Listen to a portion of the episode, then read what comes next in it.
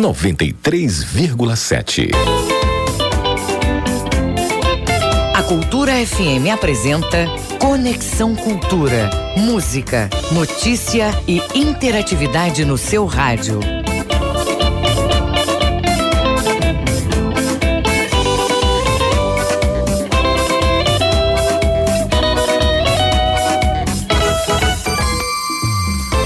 São 8 horas e dois minutos em Belém. Olá, bom dia para você ligado no Conexão Cultura pela Cultura FM, portal cultura.com.br. Juntos até às 10 horas da manhã. Este programa é uma produção do jornalismo da Rádio Cultura.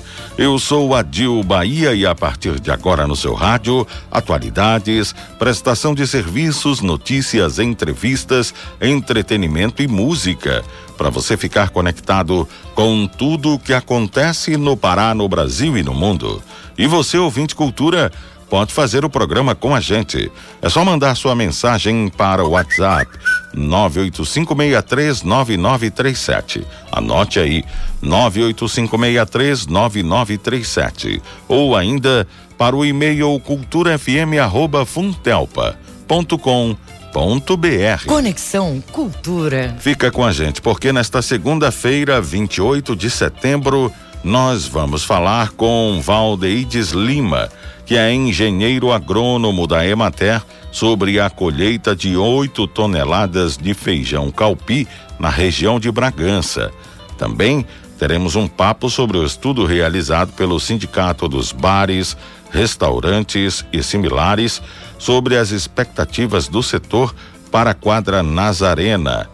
Um advogado sindicato, Fernando Soares, estará falando com os ouvintes do Conexão Cultura. Além disso, Conversaremos sobre o retorno dos torcedores ao estádio. O papo vai acontecer com Adelso Torres, presidente da Federação Paraense de Futebol. E ainda uma entrevista com o médico Jorge Alberto Rana, gastroenterologista e cirurgião do aparelho digestivo, sobre o dia da conscientização sobre o câncer no estômago, no Pará. Tudo isso e muito mais a partir de agora no Conexão Cultura. Teremos o quadro de filosofia com Leno Raiol e as esportivas com Manuel Alves. Conexão Cultura na 93,7. 28 de setembro, hoje na história. Em 1871, entrou em vigor a Lei do Ventre Livre no Brasil. Em 1885, Lei dos Sexagenários, libertação de todos os escravos com mais de 60 anos.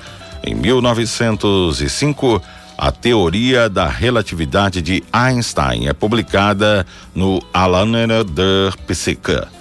Em 1950, a Indonésia foi admitida como Estado membro da ONU. Em 1940 e aliás e 58, 1958, Carol Wojtyla, futuro Papa João Paulo II, foi ordenado bispo em Cracóvia. Em 1992, abertura do processo de impeachment contra o então presidente do Brasil, Fernando Collor de Mello. Em 2000, referendo na Dinamarca rejeitou a adoção do euro como moeda nacional. Em 2014, os protestos em Hong Kong começam em resposta a reformas políticas restritivas impostas pelo Congresso Nacional do Povo em Pequim. E em 2015, a NASA anunciou a descoberta de água em estado líquido em córregos na superfície de Marte. 28 de setembro, hoje na história. Você está ouvindo Conexão Cultura na 93,7.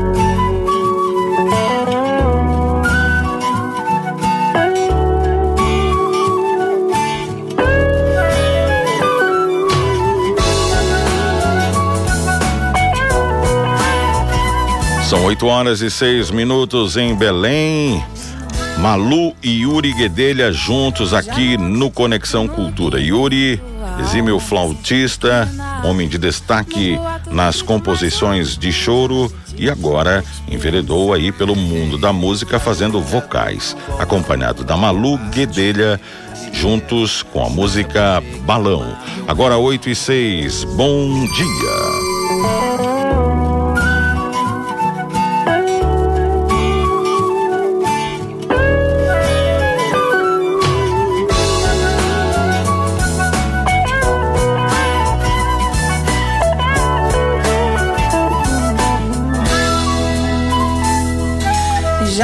Acredito no que invento. A alma nem sempre é pequena. No boato do grito mais alto, já não acredito na pouca esperança. Quem falou que a dor não volta quando o barco parte? Yeah. Não se aproxime que a maga é um animal, um bicho feroz que braveja. E solta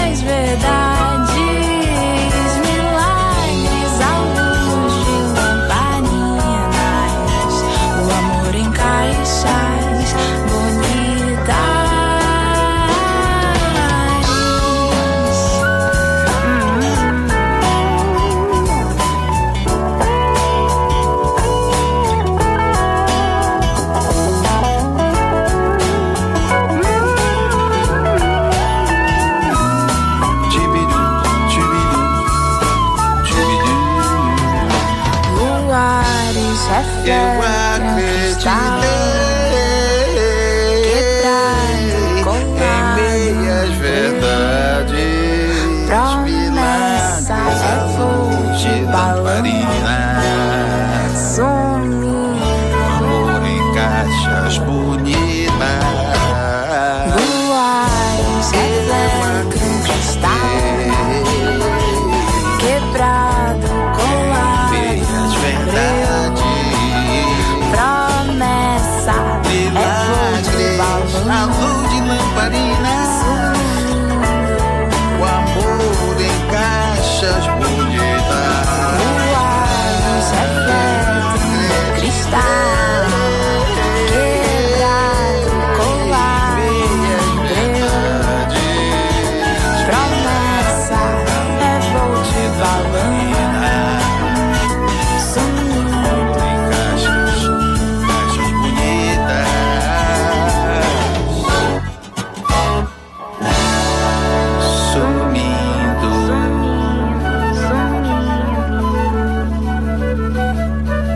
Conexão Cultura na 93,7.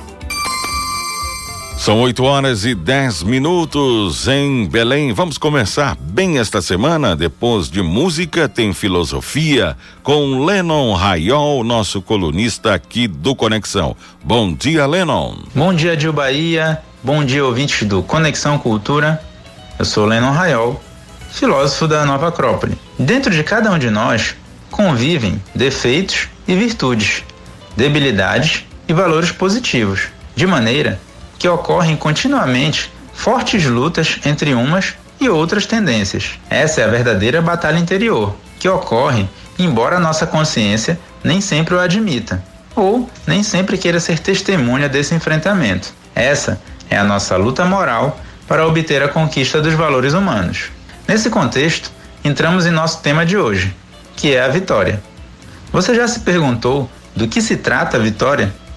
Primeiramente, é importante diferenciá-la do que entendemos como êxito ou sucesso, pois o êxito é apenas o resultado positivo de uma ação, que tem sua importância, mas é um fato objetivo e a maior parte das vezes possui finalidades relativas e perecíveis. e quase sempre está ligado a fatores de satisfação da nossa vaidade. Já a vitória é um estado da alma, atua no campo subjetivo, é a íntima alegria que brota ante o êxito, quando colocamos em jogo todas as nossas forças. O sentimento de vitória enobrece a alma e proporciona conquistas estáveis e duradouras no interior do ser humano, de tal modo que, ainda que haja um resultado negativo no campo concreto, podemos seguir avançando no caminho de novas conquistas.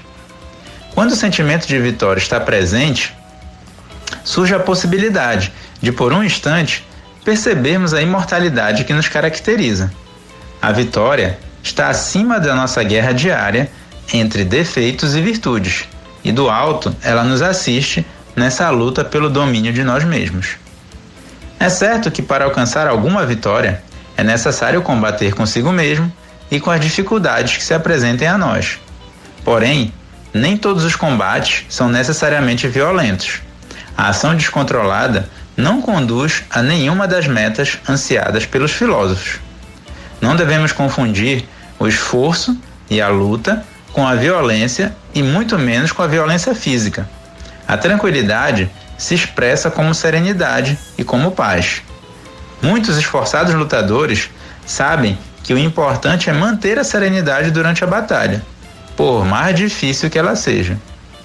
Se entramos na dimensão da vitória, ela nos concede o brilho de sua alegria para enfocar cada ato de nossas vidas com sentido de finalidade, com uma firme vontade e com a alma positivamente inclinada até os bons resultados. Isso nos afasta do espírito de competição e, em troca, nos ajuda a repartir nossa felicidade entre todos os que estão à nossa volta, mesmo com aqueles que não conheçam esse nobre estado da alma. Eu sou Lennon Raiol, filósofo da Nova Acrópole Belém. Siga a gente no Facebook, arroba Nova Acrópole Belém. Até a próxima semana. É com você, Adil. Muito obrigado, Lennon Raiol, sempre com aquelas mensagens de otimismo, mensagens reflexivas aqui no Conexão Cultura. Quem chega batendo bola com a gente aqui no Conexão toda segunda-feira, trazendo o resultado da rodada do final de semana para os clubes paraenses, é Manuel Alves. Bom dia, Manuel. Esporte. Bom dia de Bahia, bom dia ouvintes do Conexão. Uma vitória, dois empates e uma derrota.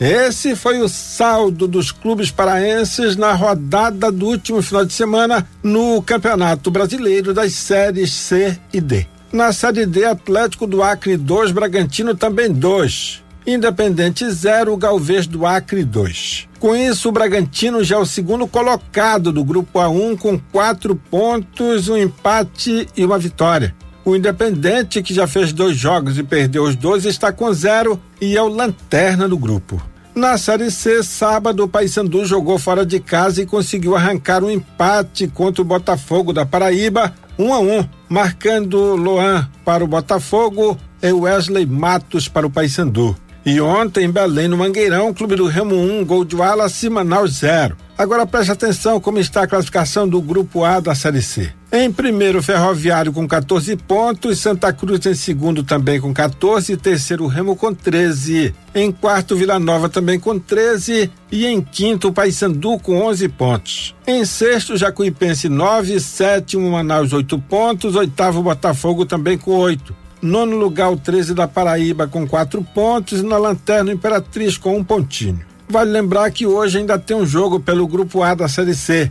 É Santa Cruz de Jacuipense às 8 horas da noite no Estádio Arrudão. Na próxima rodada da Série D, dia 30, agora quarta-feira em Bragança, às 3 horas da tarde, Bragantino e Fast Clube do Amazonas. E em Tucuruí, às quatro da tarde, Independente Egi Paraná de Rondônia. Pela Série C, o próximo compromisso dos dois é o Repar Super Clássico da Amazônia, marcado e confirmado para sábado às sete horas da noite no Estádio Mangueirão, ainda sem público. Com isso, nós fechamos a nossa participação no Conexão desta segunda-feira, que segue com você a Jubaí aqui pela 93.7, Rádio Cultura FM.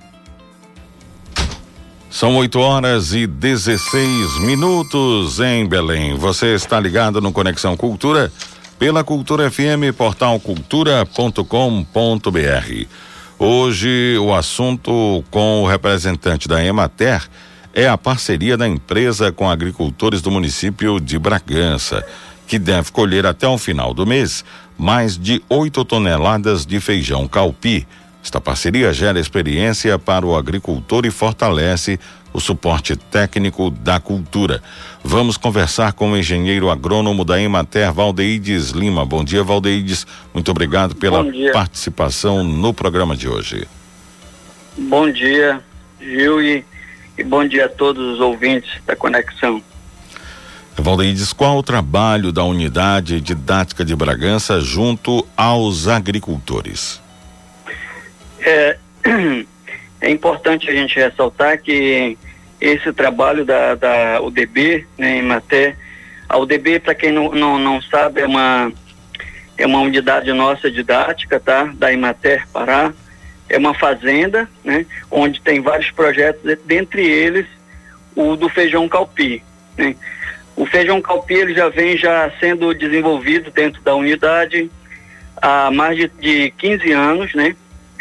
Então, todo ano, nesse período aí de junho até final de setembro, a gente tem essa atividade aí que é fundamental aí para a sustentabilidade dessa cultura, dessa, desse material genético nosso, né? Que é o calpi, né? E, e esse ano, apesar da, da questão da, da pandemia, né? As dificuldades que a gente teve quanto, quanto, quanto a questão operacional, né? A equipe lá da, da unidade, é, gerenciada pelo colega Jorge, engenheiro químico, é, conseguiu é, fazer essa, esse projeto não parar, né? Mesmo com a questão da pandemia. Então, assim, esse ano a gente teve um plantio ali, geralmente o plantio do feijão ele ocorre no mês de junho, né? A gente, na segunda quinzena de junho foi feito esse semeio, semeio de, de aproximadamente 8 hectares, né? Esse projeto, ele, ele se distribui dentro da fazenda nossa, né? Lá em Bragança, também com parceria com alguns agricultores do entorno. Então, faz um processo de arrendamento. Isso também é uma, é uma vantagem que a gente tem aí diante desse projeto, já de inicialmente diretamente beneficiar esses produtores que têm essa disponibilidade diária para fazer arrendamento, né? Agora... Um outro fator importante que é, que é interessante estar tá, tá colocando é que é, a produção de feijão calpi pela unidade, né? Ela visa é, manter essa cultura, dar sustentabilidade nessa cultura na nossa realidade a nível de Pará, né? E de pequenos agricultores. E, e essa produção com, com todo o cuidado que a equipe local tem, né, na questão dos tratos culturais, adubação, isso gera uma semente com a qualidade diferenciada. Isso garante, posteriormente, para o ano seguinte, é, lavouras bem mais, bem mais produtivas, né, um grão bem mais forte. Então isso é importante, né, a gente ressaltar.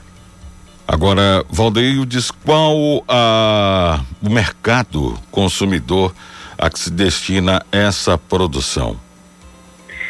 Então, essa produção, ela, parte dela, né, é, grande parte dela, o destino, o objetivo maior dela é, é fazer a, a, multiplicação desse material, né, pra, com agricultores familiares, né, então, assim, para você ter uma base, a gente está com a que isso é baixa, né, em função desses problemas da pandemia, em função também da gente teve problemas climáticos, né, ou seja, no final ali de no, no, mês de agosto, que é o que é o período onde a cultura está em processo de floração e frutificação, a gente precisa de uma de uma certa quantidade de água, o que não ocorreu nesse ano, né? Então assim, a última chuva que deu foi dia dia 2, dia 3 de de agosto, né?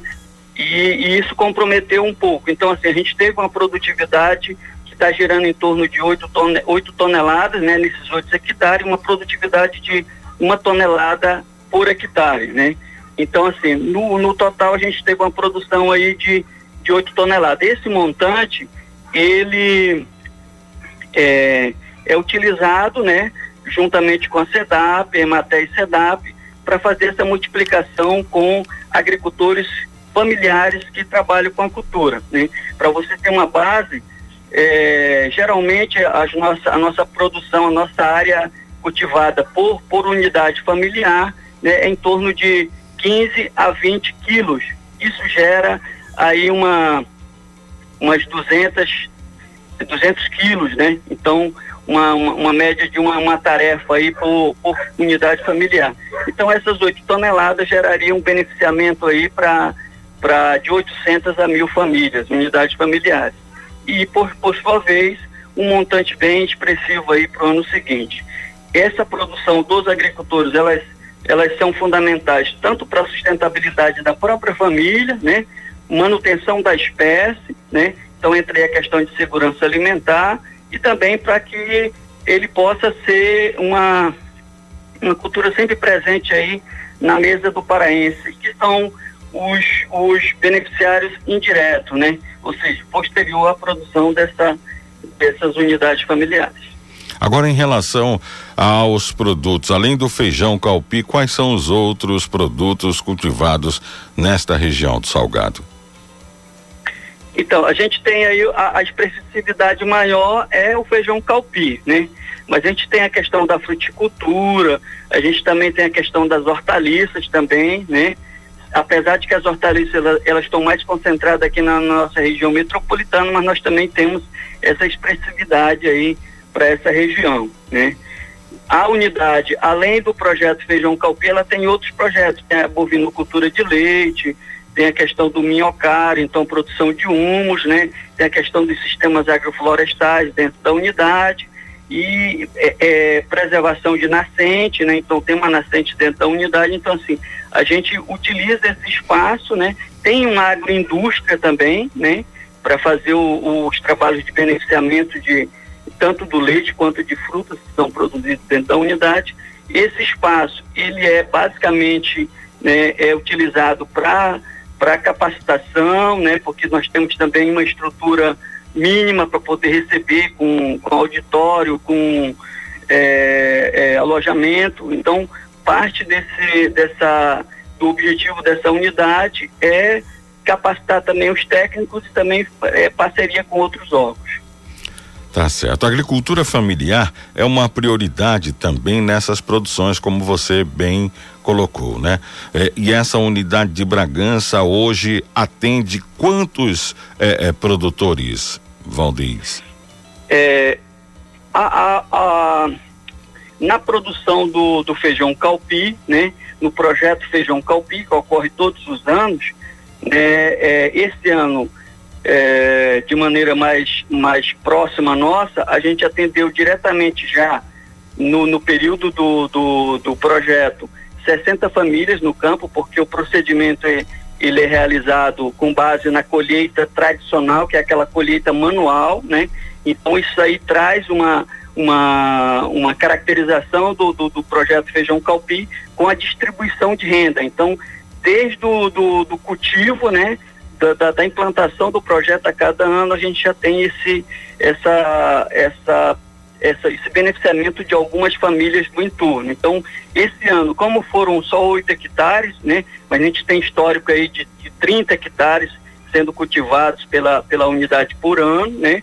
Mas esse ano, como foi só 30, é, 8 hectares, a gente beneficiou aí durante todo esse ciclo aí na questão de colheita manual, porque é feito pelo, pelo, pelos familiares do entorno, em torno de, de 60 famílias. Né? Então, esse é o benefício direto já antes do, do beneficiamento total da área, né? Do, do, do, produto gerado da área.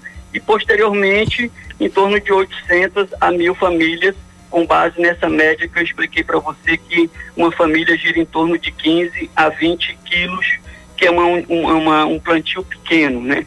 Devido a mão de obra e também a força de trabalho de cada família.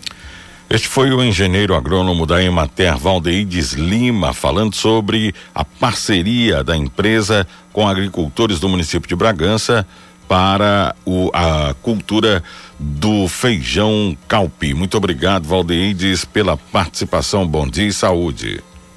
E, eu que agradeço, tá? E para a gente é sempre um prazer estar tá, tá apresentando aí esse, esses trabalhos da empresa, né? E reforço mais ainda que esse projeto Feijão Calpi ele acontece em função da, da nossa gestão hoje a nível de Direx, da, da, da tem, tem sensibilidade para um projeto tão importante como esse, que é de sustentabilidade familiar, distribuição de renda e ter um material de qualidade no, no, no ano seguinte para beneficiar tanto diretamente os agricultores também quanto a população que consome esse produto. Obrigado. Okay. Obrigado. 8 horas 27 minutos em Belém. Segunda-feira, dia da nossa colunista de nutrição, dar dicas importantes para uma alimentação equilibrada e saudável. E a Daniele traz aí uma história de polêmica. Bom dia, Daniele. Bom dia, Dil. Bom dia, ouvinte do Conexão Cultura. Hoje trazemos mais um assunto atual, que é o destaque para a discussão sobre o nosso Guia Alimentar para a População Brasileira, um documento oficial publicado pelo Ministério da Saúde em 2006 e atualizado na sua versão em 2014. Esse guia, ele traz diversas orientações à população de uma forma pública, pois ele está disponível nas plataformas digitais, sobre orientações de como se alimentar, de como escolher os alimentos esclarecendo sobre diversos aspectos envolvendo alimentação, saúde e nutrição, como por exemplo os tipos dos alimentos. E o grande ponto de discussão que o Ministério da Agricultura trouxe pedindo a revisão desse documento oficial é a frase: prefira sempre alimentos in natura ou minimamente processados. Essa frase que o Guia Alimentar trouxe, ele mostra que é melhor que a gente consuma alimentos mais naturais, fazendo com que a gente descasque mais e desembale menos. E toda essa discussão está em cima exatamente disso. E hoje eu venho aqui para esclarecer sobre justamente os tipos de alimentos. Nós temos os alimentos in natura, que são aqueles alimentos naturais que vêm da natureza prontos, como por exemplo as frutas, as verduras, vegetais, os peixes, os ovos. Nós temos ainda os alimentos minimamente processados, como por exemplo o leite de vaca que precisa passar por uma pasteurização, que é um processo de temperatura para matar os micro-organismos, se tornando assim mais saudável assim como a cocção do feijão, por exemplo, ou mesmo um processamento de um suco. A cocção do feijão é necessária para que melhore a digestibilidade do grão de feijão. Esses produtos minimamente processados passaram por processamentos leves, sem adicionantes químicos. Porém, nós temos produtos processados que são aqueles que misturam ingredientes que sofreram manipulação química nas indústrias dos alimentos, na maioria das vezes para aumentar o poder de prateleira, ou seja, aumentar a validade do produto e assim consumir fora de época, como por exemplo frutas em calda, verduras, vegetais, alimentos em conserva e são processados com diversos tipos de ingredientes, conservantes, acidulantes e devem ser controlados na nossa alimentação, porque normalmente tem concentrações elevadas de sódio, de açúcares, de gordura, então devem ser consumidos com moderação. Porém, nós temos os alimentos ultraprocessados, que são aqueles alimentos que perdem totalmente a característica natural do produto, como por exemplo os famosos sucos de pozinho, esses sucos de pozinho, mais honesto é aquele que diz que tem 0,01% da polpa da fruta. Ou seja, não tem nada praticamente da fruta.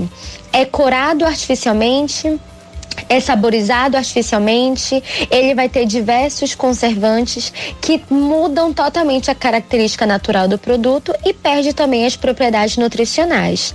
E esse tipo de alimento, sim, deve ser evitado, não deve ser consumido para que não provoque doenças crônicas como hipertensão, diabetes, obesidade, problemas renais crônicos, colesterol elevado e diversas outras patologias que podem piorar a condição de vida do nosso paciente. Eu sou Daniele Farias, colunista de nutrição do Conexão Cultura e semana que vem nós estaremos de volta. Até lá! São 8 horas e 31 minutos em Belém. Estamos apresentando Conexão Cultura.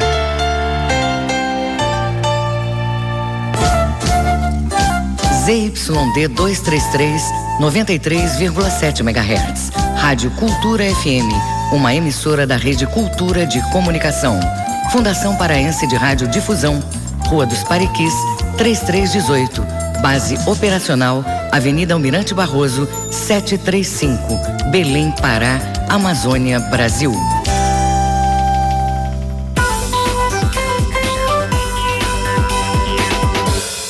Voltamos a apresentar Conexão Cultura. São 8 horas e 32 minutos em Belém para o período que compreende a quadra Nazarena. O Sindicato dos Hotéis, Restaurantes, Bares e Similares do Estado do Pará fez um levantamento sobre as expectativas para o setor de hospedagem e alimentação em Belém. Sobre este assunto, nós vamos falar com Fernando Soares, que é assessor jurídico do sindicato. Fernando, bom dia. Muito bom obrigado dia, pela participação no programa de hoje. Nós agradecemos.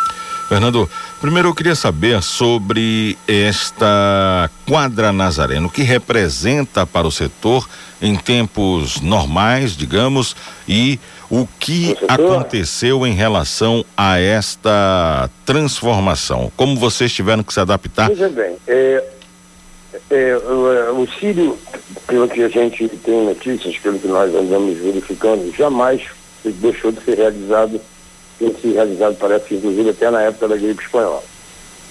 É, com o passar do tempo, ele se tornou, evidente, a principal festa religiosa, que está do Brasil, mas do Pará e de Belém, certamente isso fez com que as pessoas começassem a vir para cá e a indústria do turismo a ter vantagem em cima disso. Então, o que, que ocorreu? Que vem ocorrendo? A não realização da forma tradicional do Sírio fez com que houvesse, aliada à pandemia, logicamente, fez com que houvesse uma, uma, uma retração da, da, da, vinda de turistas para o Estado. Isso faz com que haja, haja impactação no, no, nos meios de hospedagem, porque é o período do ano que eles mais faturam, né? É, e também vai, ter uma, vai, vai deixar uma, uma um impacto muito forte no setor de alimentação fora do ar. Por quê? Porque, em regra, o, o, nós temos um primeiro semestre muito ruim, até o, início do, verão, muito ruim no setor. Porque são chuvas, então as pessoas pouco saem de casa, poucas pessoas fazem turismo nesse período, as hospedagens em regra são ou corporativas ou, ou, ou, ou empresárias, né? Enfim, é um, um, período de ocupação um pouco menor, né? No, no setor de hospedagem, né? É, já no Sírio, no fim de semana do Sírio, você alcança até, a grande maioria dos estabelecimentos alcança 100% de hospedagem. E ao longo do, dos 15 dias da, da festa, chega a 60%, 70%, que é um número fantástico né, para a realidade local. Com o advento dessa modificação, o que, que, está acontecendo? A gente está tendo percentuais em, em, em média de 8% a 10% em alguns, alguns tipos de hospedagem. Em motéis, hotéis, é, hostels, enfim, todo tipo de hospedagem.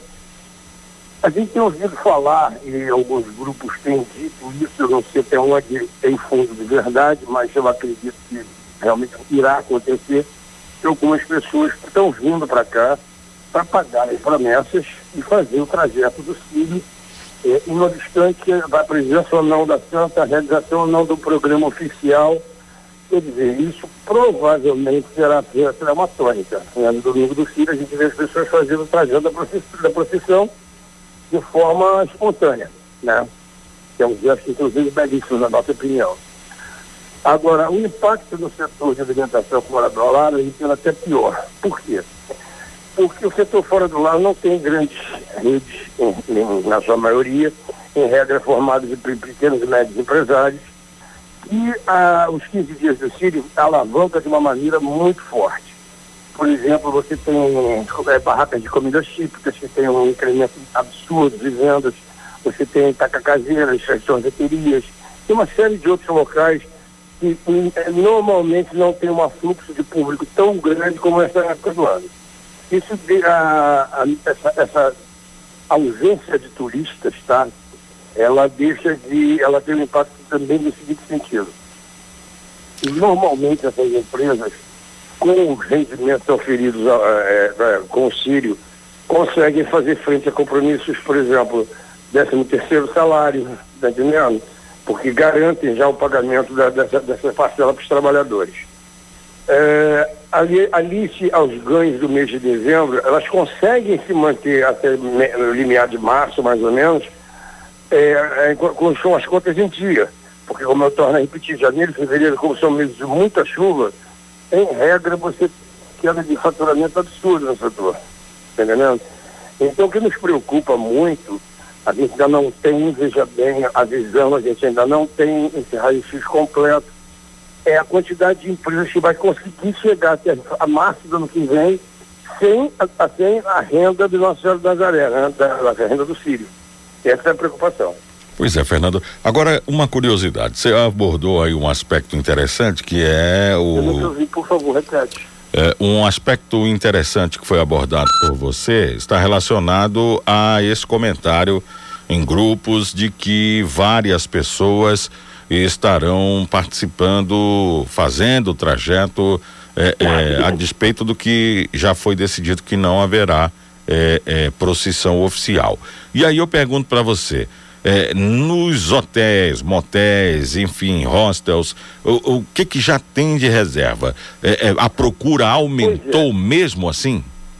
É, pois é, a gente tem grupos que tem, eu falei, acho que talvez você não tenha passado despercebido. A gente tem recebido grupos de, de pessoas, recebido reservas, aliás, confirmadas, de alguns grupos pequenos, evidente, né, de pessoas que vêm com essa finalidade. O, enfim, aí o, motivo cada um tem o seu pessoal, não é difícil a gente diferir um do outro. Essa, essas reservas até agora estão no patamar de 8 a 12%. Alguns estabelecimentos com a média de 8, outros com a média de 10 a 12%.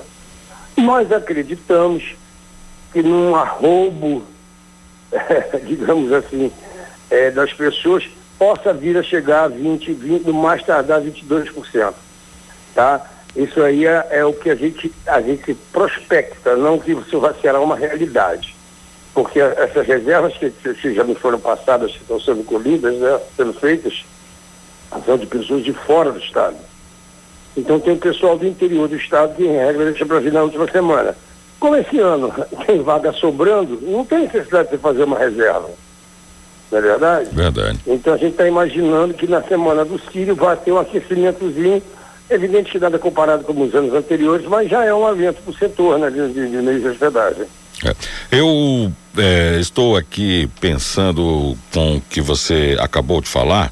É, para o setor de bares e restaurantes, a coisa parece que vai ficar um pouco melhor, porque as autoridades já é, é, decidiram pela reabertura com todos aqueles protocolos exigidos, né? A lotação não é total, mas e, e, agora no mês de outubro ou até dezembro a coisa engata, como você falou, vem Natal e vem aquelas programações todas. Agora em relação aos hotéis, eh, eu pergunto para você, há alguma estratégia do sindicato? Eu lembro que há muitos anos uh, esses hotéis, estes pontos de hospedagem tinham uma programação voltada para a população permanente aqui na capital, né? Ou seja, Exato. os próprios moradores aqui de Belém frequentavam o terraço do Hilton, movimentavam o bar, enfim, vários lo várias lojas que existiam ali e, e isso é, está sendo pensado pelo sindicato? De alguma maneira, se estão buscando alternativas, estratégias para fugir dessa crise, Fernando? Olha, esta é uma crise nacional, né? Eu vou te dar, vou te dar três situações para você entender a dimensão dessa crise. Em março de 2020, ah, o Brasil possuía 398 mil postos de trabalho no setor hoteleiro, tá? Em julho de 2020 já, foi, já haviam sido perdidos 95 mil postos. Isso é um, é um fato. É, a projeção da, da OMS é a perda de, de eventual perda de 120 milhões de empregos mundo afora na indústria do turismo. O que é, a projeção da nossa da Fundação Getúlio Vargas para o setor é uma reação a partir de outubro, novembro do ano que vem, se houver uma vacina. Existe uma coisa, Adil, que é, ela é primordial no nosso setor, que chama-se confiabilidade. Você não tem confiança, vide o Flamengo. Vamos, vamos, vamos, vamos trazer um exemplo bem recente. O Flamengo foi jogar uma Copa, Copa Comembol, sei lá, Libertadores, no Peru, no Equador e na Colômbia. Voltou todo mundo com Covid. Qual é a segurança que você tem que o protocolo que o hotel está, o hotel ou meio de hospedagem qualquer, está utilizando é correto? Qual é a segurança que você tem que você não irá contrair o vírus dentro de um voo, ou dentro de um barco, ou dentro de um ônibus? Então, enquanto não houver uma solução científica para o problema, a indústria vai estar combalida. Porque a principal matéria-prima da indústria hoteleira é o hóspede. Não é o bar. O bar é uma, é uma, é uma, é uma, é uma, é uma, atividade meio, atividade fim é hospedagem. Então o principal produto dele é a cama, vamos, vamos, vamos dizer assim. Eu não tenho um hóspede para deitar na cama, para que, que eu vou estar aberto? Então, enquanto essa perspectiva da nossa do sindicato, é do setor, o consumidor vai se sentir seguro para poder pegar um, um, um avião, para poder vir fazer um turismo aqui, muito, muito embora a gente tenha, tenha notícia de que os pacotes de turismo para cá tenham crescido, que já é também um alento, mas que dos roteiros desse, desse ano, já 62% são voltados para o norte, não especificamente Belém, mas o norte. Mas de qualquer maneira, 62% de quantos pacotes? É lógico que não é a mesma coisa. A gente está vivendo um tempo de exceção. Então, a, a regra que existia antes não existe mais. E tem que aguardar, principalmente, uma, uma, solução científica. Sem isso, o mundo não irá andar. Não é só o nosso setor, não. O mundo não irá andar. É, eu estou ouvindo aqui de você uma perspectiva e uma avaliação muito muito dura, muito é, é, é, é dura para o setor, é, é, sem realmente algo como você falou que não seja científico, não há perspectiva alguma de uma retomada. Mas aí eu pergunto para você, é, é, daqui para trás, é, vocês tiveram notificações de encerramento de é, é, estabelecimentos que fecharam as portas? Qual o, o, o, levantamento que vocês têm em relação a isso? Olha, é, eu vou te colocar, vou te colocar uma coisa mais, mais, mais eu passando, tá? Eh, você viu vários meios de hospedagem aqui na capital. Vamos falar só da capital para ficar mais, mais restrito, né? Eh, na capital, vários meios de hospedagem ou fecharam as portas em definitivo ou encerraram temporariamente suas atividades. Alguns já estão até retornando na parte de hospedagem, alguns nomes realmente famosos, tá? Tipo Grão Pará, é, é nome, o Regente, enfim, vários, vários, várias empresas tradicionais da cidade. Na parte de alimentação fora do ar, vários conseguiram, vários fecharam. Porque você, você, ter, você vê que eles tiveram problemas de delivery, o delivery ajudou, a, auxiliou a placar 15, você lembra? Lenda urbana. O que aconteceu foi, você teve um incremento do delivery? Sim, você teve um incremento do delivery. Mas por quê? Não é porque a minha empresa que já fazia delivery teve um aumento de pedidos, é porque houveram várias empresas que não faziam delivery que passaram a fazer o delivery e com isso você, logicamente, teve um incremento de, de, de, de, pedidos, é lógico. O preço que eu, tinha aqui presencialmente, agora estava me entregando em casa a comida que eu gostaria de estar comendo. Então é óbvio que eu vou dar preferência àquela, àquela empresa.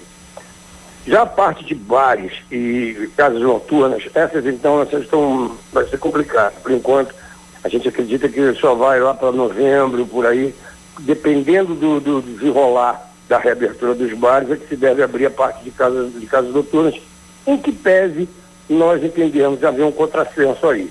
Porque se eu posso realizar festas de aniversários e casamentos com até 150 pessoas em bufês, você está entendendo? Ou até limitado a 50% da capacidade do espaço físico do buffet, por que, que eu não posso fazer isso com uma, com uma boate? Aí você vai, me, você vai me dizer, ah, mas é complicado o controle. Sim, é complicado o controle. Mas aí você teria uma, teria uma solução venda prévia, uma série de, de coisas que poderiam ser feitas para tentar resgatar o setor, que esse está tendo problemas, e muito sérios. Porque vão começar a acabar os benefícios do governo, se não houver renovação, vai ser demissão. Infelizmente vai ser demissão dos funcionários. É, na, na Inglaterra, por exemplo, o governo estimulou as pessoas a frequentarem bares e restaurantes é, pagando um percentual do consumo. E muitos é, é, é, estados brasileiros e também outros países estão acompanhando é, este retomar numa segunda onda. É, a, o setor, ele teme essa, essa, a coisa se repetir aqui também, o Fernando? Não, a, a, o medo existe, né? O medo de vir uma segunda onda. Como eu, eu vi ontem uma reportagem que a cientista disse que a gente não conseguiu controlar a primeira onda, né? Imagina a segunda, se vier. Deixa eu te contar três situações, até porque da família mora exatamente em, na, na, Espanha, em Gales e em Londres, tá? Na, no Reino Unido, o que está acontecendo é o seguinte, vocês reduziram em uma hora o funcionamento ordinário dos públicos, que já funcionava somente até 11 da noite. Agora eles funcionam até 10. O lockdown lá é um lockdown diferente, porque, por exemplo, em Gales, onde meu filho está, eles fecham a cidade. Você não pode entrar nem sair da cidade. E reduz a capacidade de público em bares, em restaurantes, a coisa fica tudo aberto. É um lockdown um pouco diferente, né? É, já na Espanha, eles a mesma história. Eles fecham a cidade, por exemplo, Madrid estava com lockdown parcial é, em, em bailes. Hoje, a partir de hoje, se não me falha a memória, hoje ou amanhã vai ser fechada Madrid inteira. Mas o problema é que a Europa, a Europa teve uma, uma, uma, um verão extremamente ativo jovem, tanto que mudou o perfil da segunda onda, que antigamente era, era dos idosos, hoje é eminentemente em novos, em adolescentes, crianças e adolescentes. Isso decorre provavelmente o verão deles.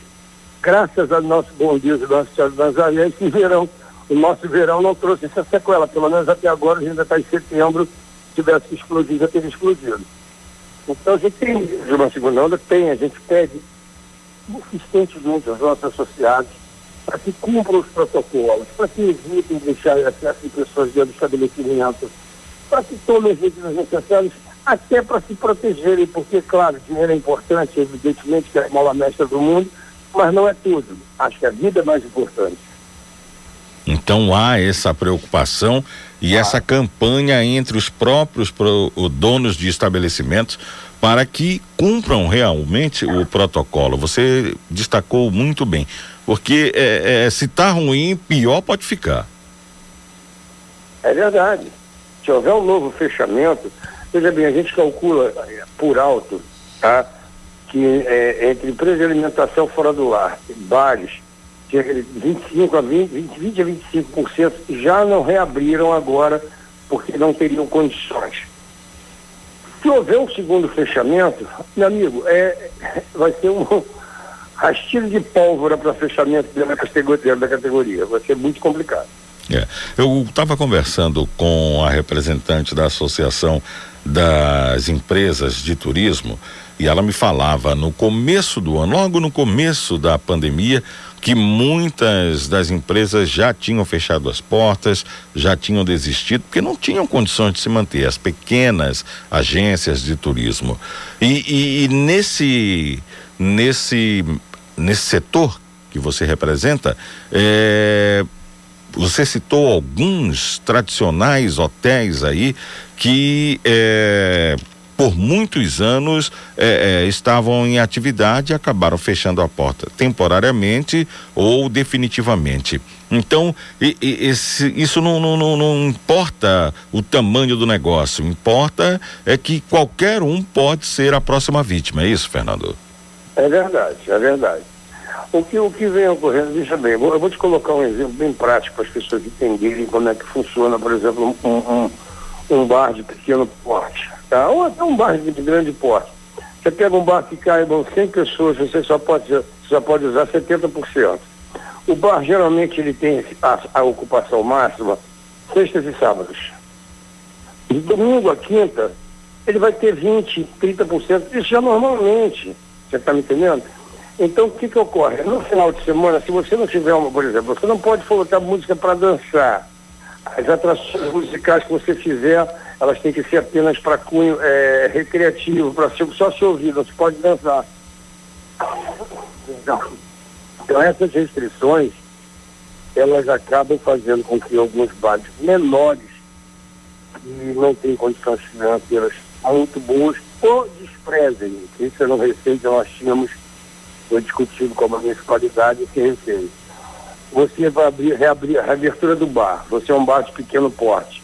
Ou você é, coloca os insumos para você poder trabalhar, ou você comprava a, a parte de, de para fazer a sanitização do bar, de produtos para sanitização do bar. Você tem que fazer a sanitização permanente em balcão, em fechaduras, em, em torneiras, em mesas. Então, não sei, e aí que você reside o medo que você acabou de colocar de uma eventual segunda onda, se o pequeno, pequeno barzinho tem a condição de fazer esse, esse, esse protocolo sanitário permanentemente. Você está me entendendo? Sim. Esse medo existe ainda. Eu não sei. Aí já começa aquela história da pessoa que é um pouquinho mais alegre, vamos dizer assim, por conta do álcool, tira a máscara, já não quer colocar a máscara para ir ao banheiro. Enfim, é uma série de riscos que a gente não pode desprezar. A gente pede ao nosso associado permanentemente para que tenha um controle, para que coloque uma pessoa para controlar exatamente esses fatos, ou seja, a colocação de máscara na, no, no trânsito interno do estabelecimento. Tem aquelas pessoas que param seus carros indevidamente na porta dos estabelecimentos e acabam atraindo uma série de outras pessoas, quer dizer, é um risco também, embora não, não seja de competência do bar ou do estabelecimento, é um risco que está sendo atraído, né? Então a gente tem, tudo isso a gente tem, a gente tem alertado. Agora, vai da consciência das pessoas, né, viu? É, eu, eu, eu, por exemplo, só, eu só saio de casa no estritamente necessário. Porque eu, eu, sei que a minha vida, se Deus quiser, não vai acabar amanhã. O mundo não vai acabar amanhã. Então a gente tem que ter um pouquinho de parcimônia também para poder levar a coisa, né? Isso, tem que ter um pouco de paciência mesmo para poder esperar a cura vir, o medicamento, enfim. Agora, Fernando, eu queria tocar num assunto que é, é muito curioso e, e muito preocupante. É, você sabe que tem aqui em Belém uns tempos eu atrás, não, não alguns tempos é, atrás, é, é, surgiram ah, aquelas ondas de sushis, né? É, aquelas, aquelas vendas de comida japonesa, chinesa, enfim. E, e esta semana a gente teve uma nova informação de que foi testado positivo um carregamento, aliás, um pacote de um carregamento enviado tá daqui do Brasil. Caiu, caiu bastante o seu sinal. Deixa eu. Você está conseguindo me ouvir agora? Agora, agora melhorou. Bom, então, é, com essa onda de sushi e tal, me preocupa uma informação que chegou a, no final da semana que fala sobre um pacote de peixe, de pescado e que foi levado daqui do Brasil, o mercado chinês representa 30% das exportações de pescado eh, brasileiro. Então, eh, e a, a China decidiu que iria suspender. Há, há alguma preocupação é, é, desse setor de sushi é, é para esse problema? Já há alguma movimentação nesse sentido? Eu realmente eu desconheço, eu posso até te afiançar o seguinte, eu sou advogado de uma empresa de beneficiamento de pescado. E nossas exportações para a China estão indo muito bem, obrigado. O risco, gente, até onde, até onde se tem notícias pela OMS, até aquele primeiro momento que diziam que dizia-se, né, que é, você saía ao supermercado, tinha que sanitizar tudo que você estava em casa, até nas embalagens está sendo questionado se há possibilidade de contágio ou não. É, é, é, é, uma doença nova, é um vírus novo, é tudo muito, é tudo muito, tudo muito novidade. Ninguém tem certeza de praticamente nada. Agora que se está começando a entender é, a, a, funcionalidade desse, desse vírus, quando se está começando a entender, isso é um, um fator também que na Europa já foi, já foi detectado. Já existem 20 novas cepas do vírus. Então, ninguém pode garantir que essa segunda onda, por exemplo, que está havendo na Europa, segundo dito, né, segundo eu tenho lido aí, ela decorra do vírus original. Ela pode ser uma modificação do vírus. Cuja... Então, tudo isso é, é, é, é um momento de muita incerteza, é de muita especulação, e a gente só pode, como eu, eu torno a repetir, tentar fazer a coisa preventiva de uma maneira bem eficaz para evitar que se retorne um fechamento. Manaus, por exemplo, fechou tudo novamente agora. Lockdown. Manaus fechou os restaurantes, bares, fechou tudo. Então a gente está exatamente no fechamento, que aí, é, aí é decreto de morte para muita empresa. Tá certo. Fernando, queria agradecer a sua participação, os esclarecimentos, as informações muito importantes que foram prestadas, ok? para qualquer informação que for necessária para prestar. Bom dia para você, saúde. Agora faltam quatro minutos para as nove horas em Belém. Você está ligado no Conexão Cultura pela Cultura FM, portal Cultura www.cidadania.com.br. A Ação Cidadania promoveu emissão de documentos e serviços gratuitos no sábado passado na Escola Professora Eda de Souza Gonçalves, em Souri, no Marajó. Entre os serviços, a emissão da primeira e segunda via da certidão de nascimento, segunda via de certidão de óbito e orientação jurídica, além de serviços na área de saúde com uma oferta de vacinas, teste rápido de HIV, sífilis e hepatites virais, aferição, depressão arterial, teste de glicemia e consultas médicas com especialistas como clínico geral, pediatra e ginecologista. Corte de cabelo e design de sobrancelha também estavam disponíveis para a população. Mais uma iniciativa importante que beneficiou a população do Marajó. Confira agora, faltam três minutos para as nove horas. A Secretaria de Saúde do Estado do Pará registrou no último final de semana a atualização dos casos de coronavírus aqui no estado. A atualização aconteceu ontem, dia 27 ah, e registrou mais 22 casos, com três mortes cadastradas. Vamos aos números? 228.068 casos confirmados de coronavírus no Pará, 6.551 mortes. Casos de Covid no estado cadastrados ontem, que ocorreram nos últimos sete dias, 22. Casos de coronavírus cadastrados ontem, ocorridos em períodos anteriores, 290. Ah, mortes por Covid-19 no estado. Cadastradas ontem, ocorridas nos últimos sete dias, três. E mortes cadastradas ontem, ocorridas em períodos anteriores, duas mortes. Falta um minuto para as nove em Belém. Estamos apresentando Conexão Cultura.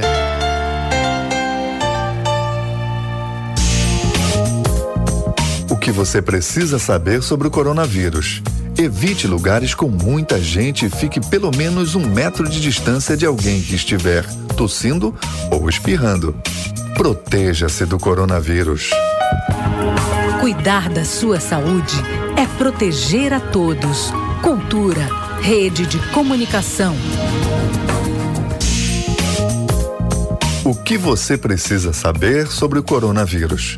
O principal alerta é febre alta, acompanhada ou não de tosse, aperto no peito, falta de ar e dificuldade para respirar. Proteja-se do coronavírus. Cuidar da sua saúde é proteger a todos. Cultura, rede de comunicação. Cultura FM.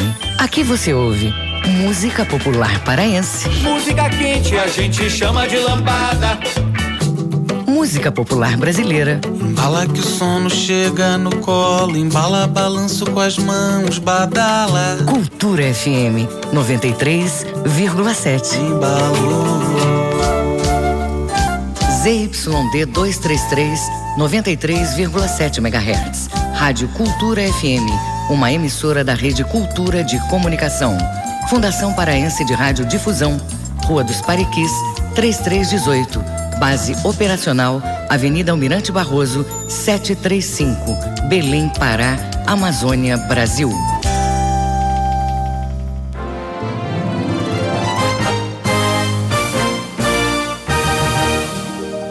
Sinfonia 93. Segunda, 8 da noite. na Cultura FM.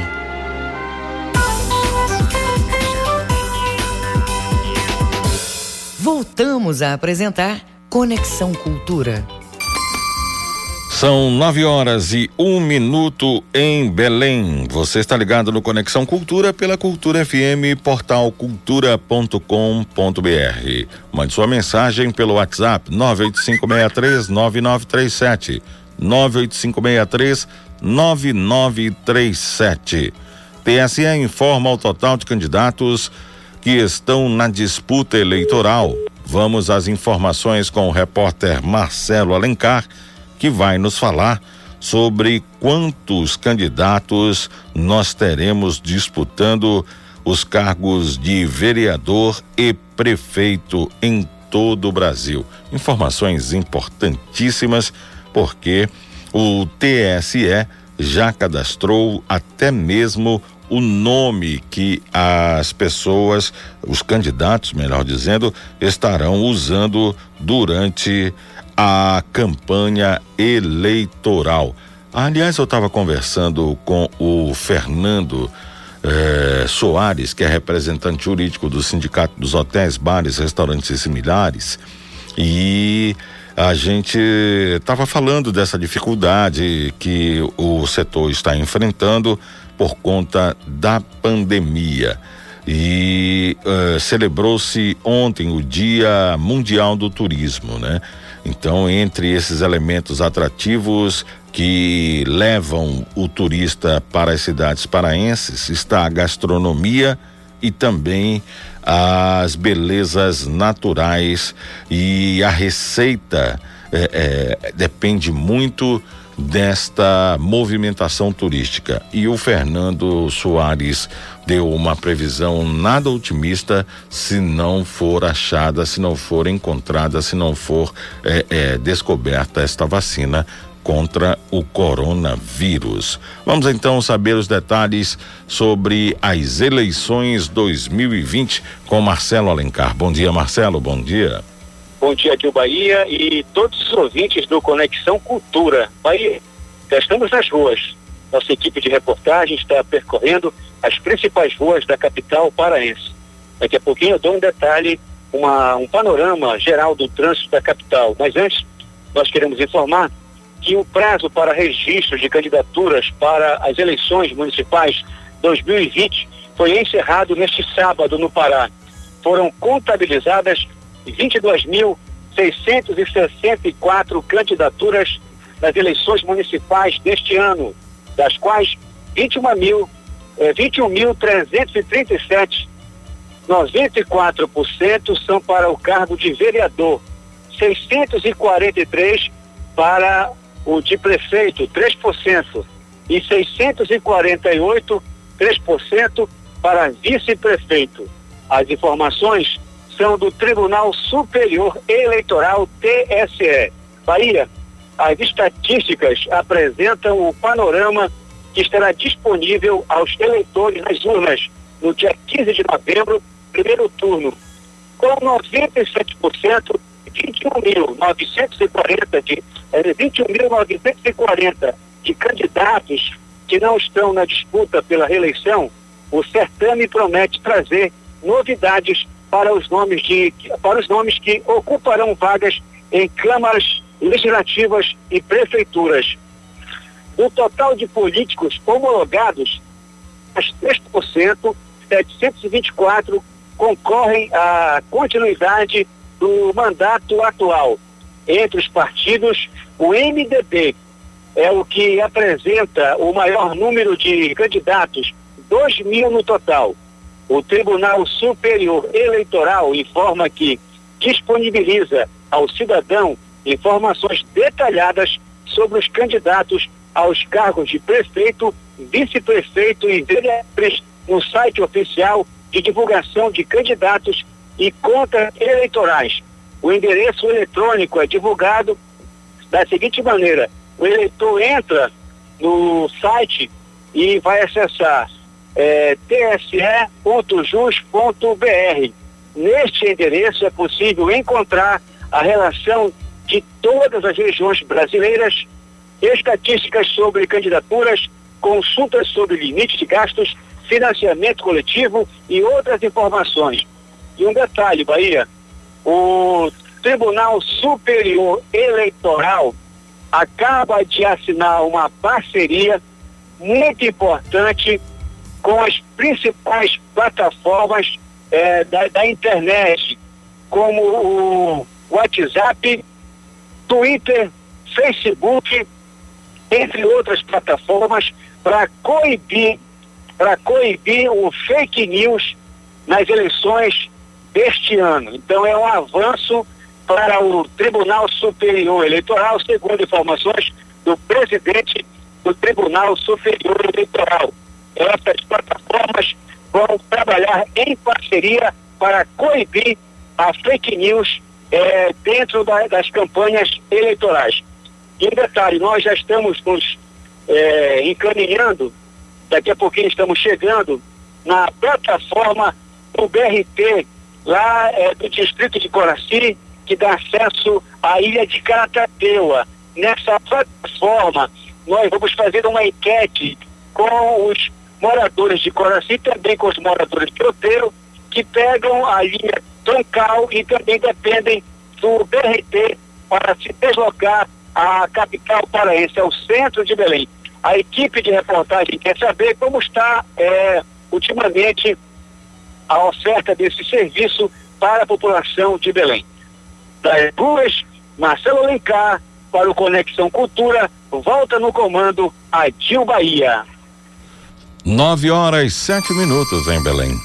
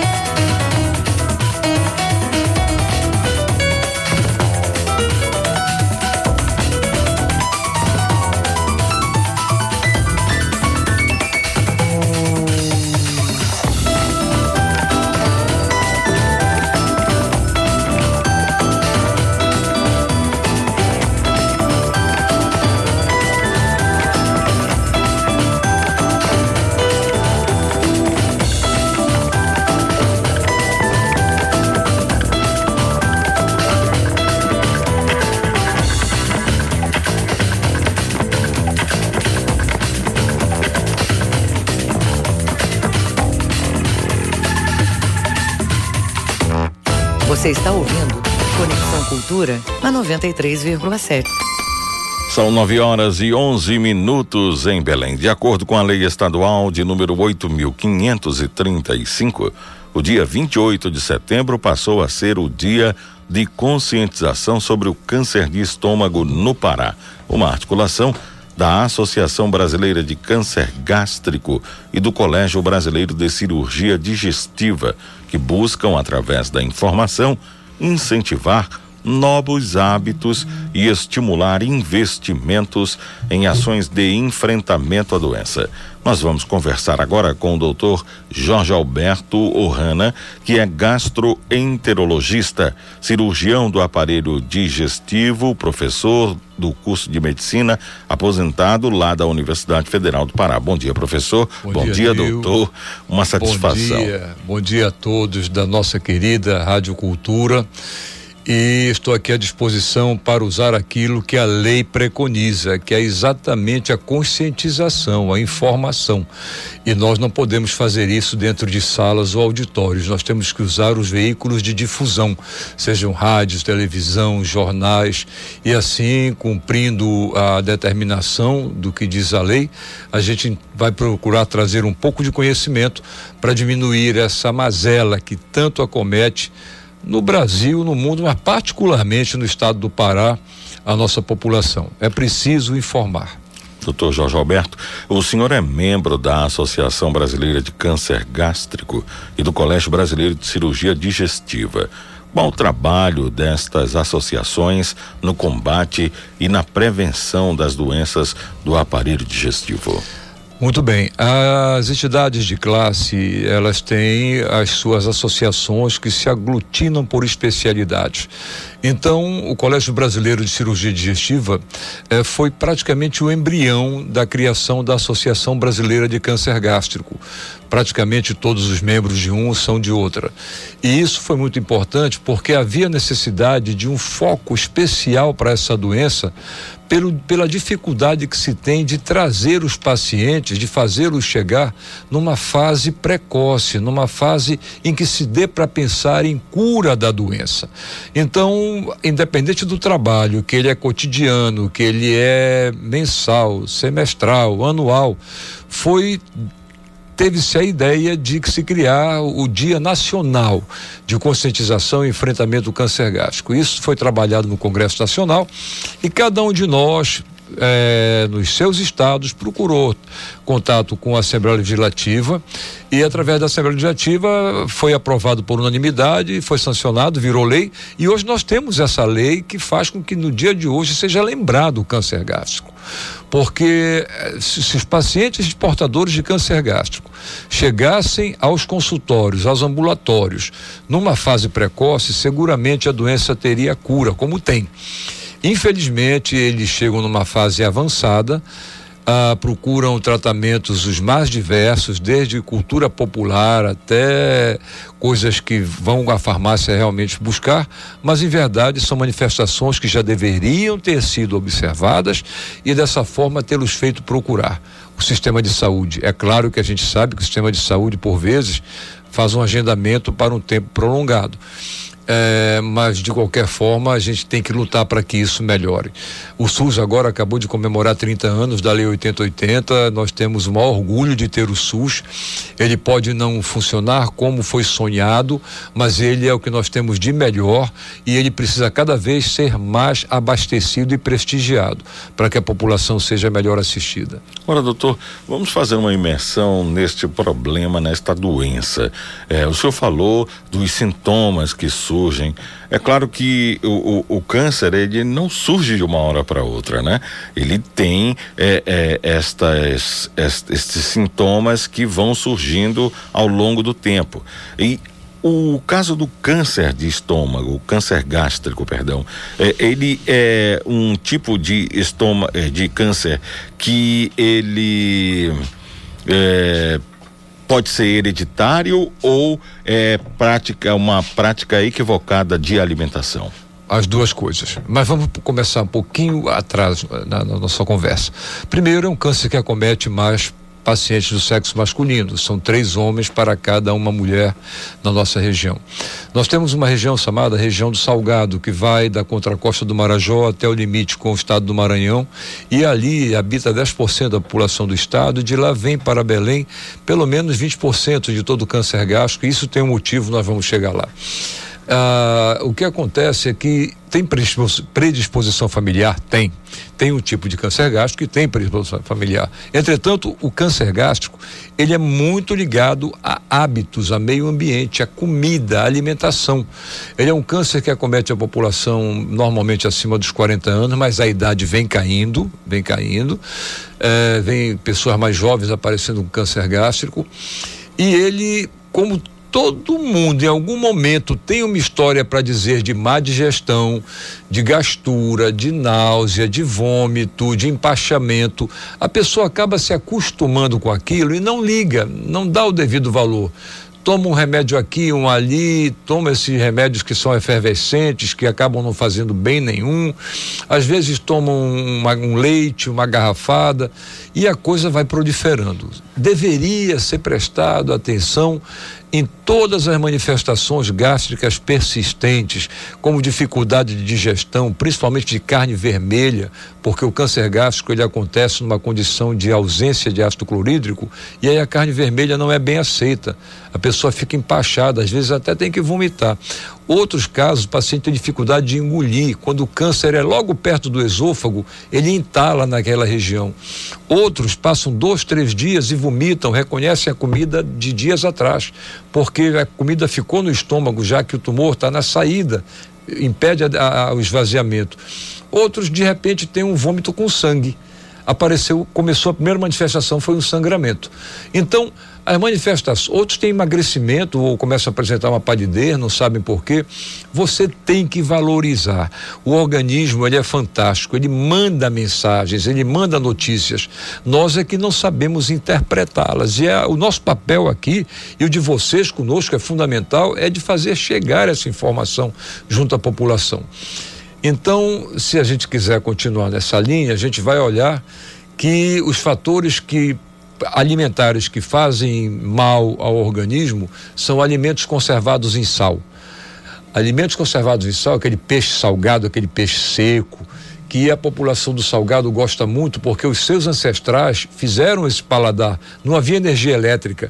Então a comida, o peixe tinha que ser guardado em salmoura, bem como a carne vermelha, para não estragar. E hoje em dia, esse é um paladar arraigado. Você pode dar um peixe fresco, mas ele quer o salgado, ele gosta do salgado. E o sal tem a nitrosamina. Consumir enlatados, embutidos, churrascos, eh, carnes defumadas, isso pode ser eventualmente, habitualmente não, porque tem muita química, tem muita fuligem, isso faz mal. A bebida alcoólica, principalmente a bebida alcoólica de má qualidade, e eu vou muito ao interior, eu vejo nos mercados pessoas cedo já tomando aquela branquinha, aquela cachaça, comendo peixe salgado. Esse, essa é uma associação terrível. E prolifera também nessa região uma bactéria chamada Helicobacter pylori, que é uma bactéria precursora do câncer gástrico. Sem dúvida nenhuma, isso foi ah, demonstrado. Os seus autores, Warren e, e Marshall, eles ganharam um prêmio Nobel por causa dessa descoberta. E é você precisa tratar quando ela existe. Como é que trata a H. pylori? Primeiro tem que fazer uma endoscopia. Ora, fazendo endoscopia em Belém você já tem uma dificuldade de agendamento, imagina no interior como está a situação. Então, uh, não é sempre que se tem. Depois da endoscopia, tem que pegar a biópsia e levar para um laboratório onde vai ser feita a pesquisa da bactéria. Esse é um outro problema, né? Então, a gente tem esses lados esses fatores preocupantes, mas por outro lado, se você anda hoje no, nas, nas estradas que vão para o interior, você já vê placas ah, do governo mostrando que a eletrificação está sendo levada para o interior. É um alento porque se a energia elétrica chega em todos os interiores, chegam também as geladeiras, os refrigeradores. E aí você começa a guardar a carne, o peixe na geladeira, não havendo necessidade de salgar. Aí é que é, você vai ter que reverter o paladar do morador daquela região. E esse é um trabalho para os programas de saúde da família, que são aqueles agentes comunitários que visitam casa a casa, levando orientações, desde ver como é que está a dentadura, eh, ver como é que está tratamento de verme e ver como está a alimentação. Então é importante que esse trabalho seja um trabalho multiprofissional, isso aí não é só o médico, não, são todos. Inclusive, vocês, nesse momento, estão inseridos nesse trabalho muito profissional também. E dessa forma é como a gente vai ter para enfrentar essa doença. Infelizmente, o Pará, em termos ah, de, de, de, de, números ah, percentuais, lidera ah, a, a prevalência de câncer gástrico no Brasil justamente por conta dessas práticas alimentares que Exatamente. o senhor está falando. Então não existe aquela coisa de que, ah, quando se perde um conhecido, um parente, ah, foi de uma hora para outra, o câncer chegou. Não, não, não. ele com certeza apresentava é. sinais da doença e ignorou, não valorizou como o, a classe médica diz, é da importância, não é isso? É, de uma hora para outra pode acontecer, por exemplo, um, um, um aneurisma que rompe uh, uma hemorragia cerebral, uh, uma parada cardíaca por arritmia, isso sim, mas as, as, demais doenças, inclusive o infarto agudo do miocárdio, ele vem dando manifestações. O, muda o organismo, o paciente é que não percebe, mas o organismo ele manda mensagens. É preciso que nós estejamos em sintonia com ele para que possamos perceber isso. Agora, eh, doutor, em relação à alimentação ainda, ficando na alimentação aqui do paraense, eh, nós temos o costume de usar farinha de mandioca, eh, alimentos como a maniva, enfim, pimenta, eh, pimenta e, e, quanto mais ela arder, melhor ela melhor. é. E, e, e, alimentos como esse, alimentos que são considerados vilões para o estômago, eles são realmente causadores de câncer? Não, de câncer não há nenhuma comprovação. Eles vão agredir o estômago de algumas pessoas mais, de outras menos, eh, e vão determinar, por exemplo, gastrites. Se essa pessoa tiver um fator de refluxo gastroesofagiano, como hérnia de ato ou incompetência esfincteriana, pode apresentar também aquela queimação atrás do, do externo, aqui no peito, que às vezes confunde até com infarto podem apresentar essas queixas todas, mas envolvida com o câncer, nenhuma até o momento teve essa comprovação. Outro dia até me perguntaram sobre o açaí, eu quero te dizer que o açaí só faz coisa boa. O açaí é fantástico. Agora, se você coloca no açaí muita farinha, seja de tapioca ou a farinha comum de mesa mesmo. Se você coloca muito açúcar, ora, farinha, triglicerídeo vai subir, açúcar, diabetes vai, pode aparecer. E se você tem o hábito de comer com camarão salgado e peixe salgado, aí você já está levando fatores que vão agredir o estômago. Mas o açaí sozinho, ele, nada contra, pelo contrário, é um dos grandes paraenses no mundo todo. Agora vamos falar um pouco do diagnóstico, doutor que tipos de exames eh, auxiliam a classe médica no diagnóstico de uma ocorrência como esta? Muito bem, é um diagnóstico que dificilmente o paciente pode dizer, olha, eu quero fazer uma endoscopia. Não é assim.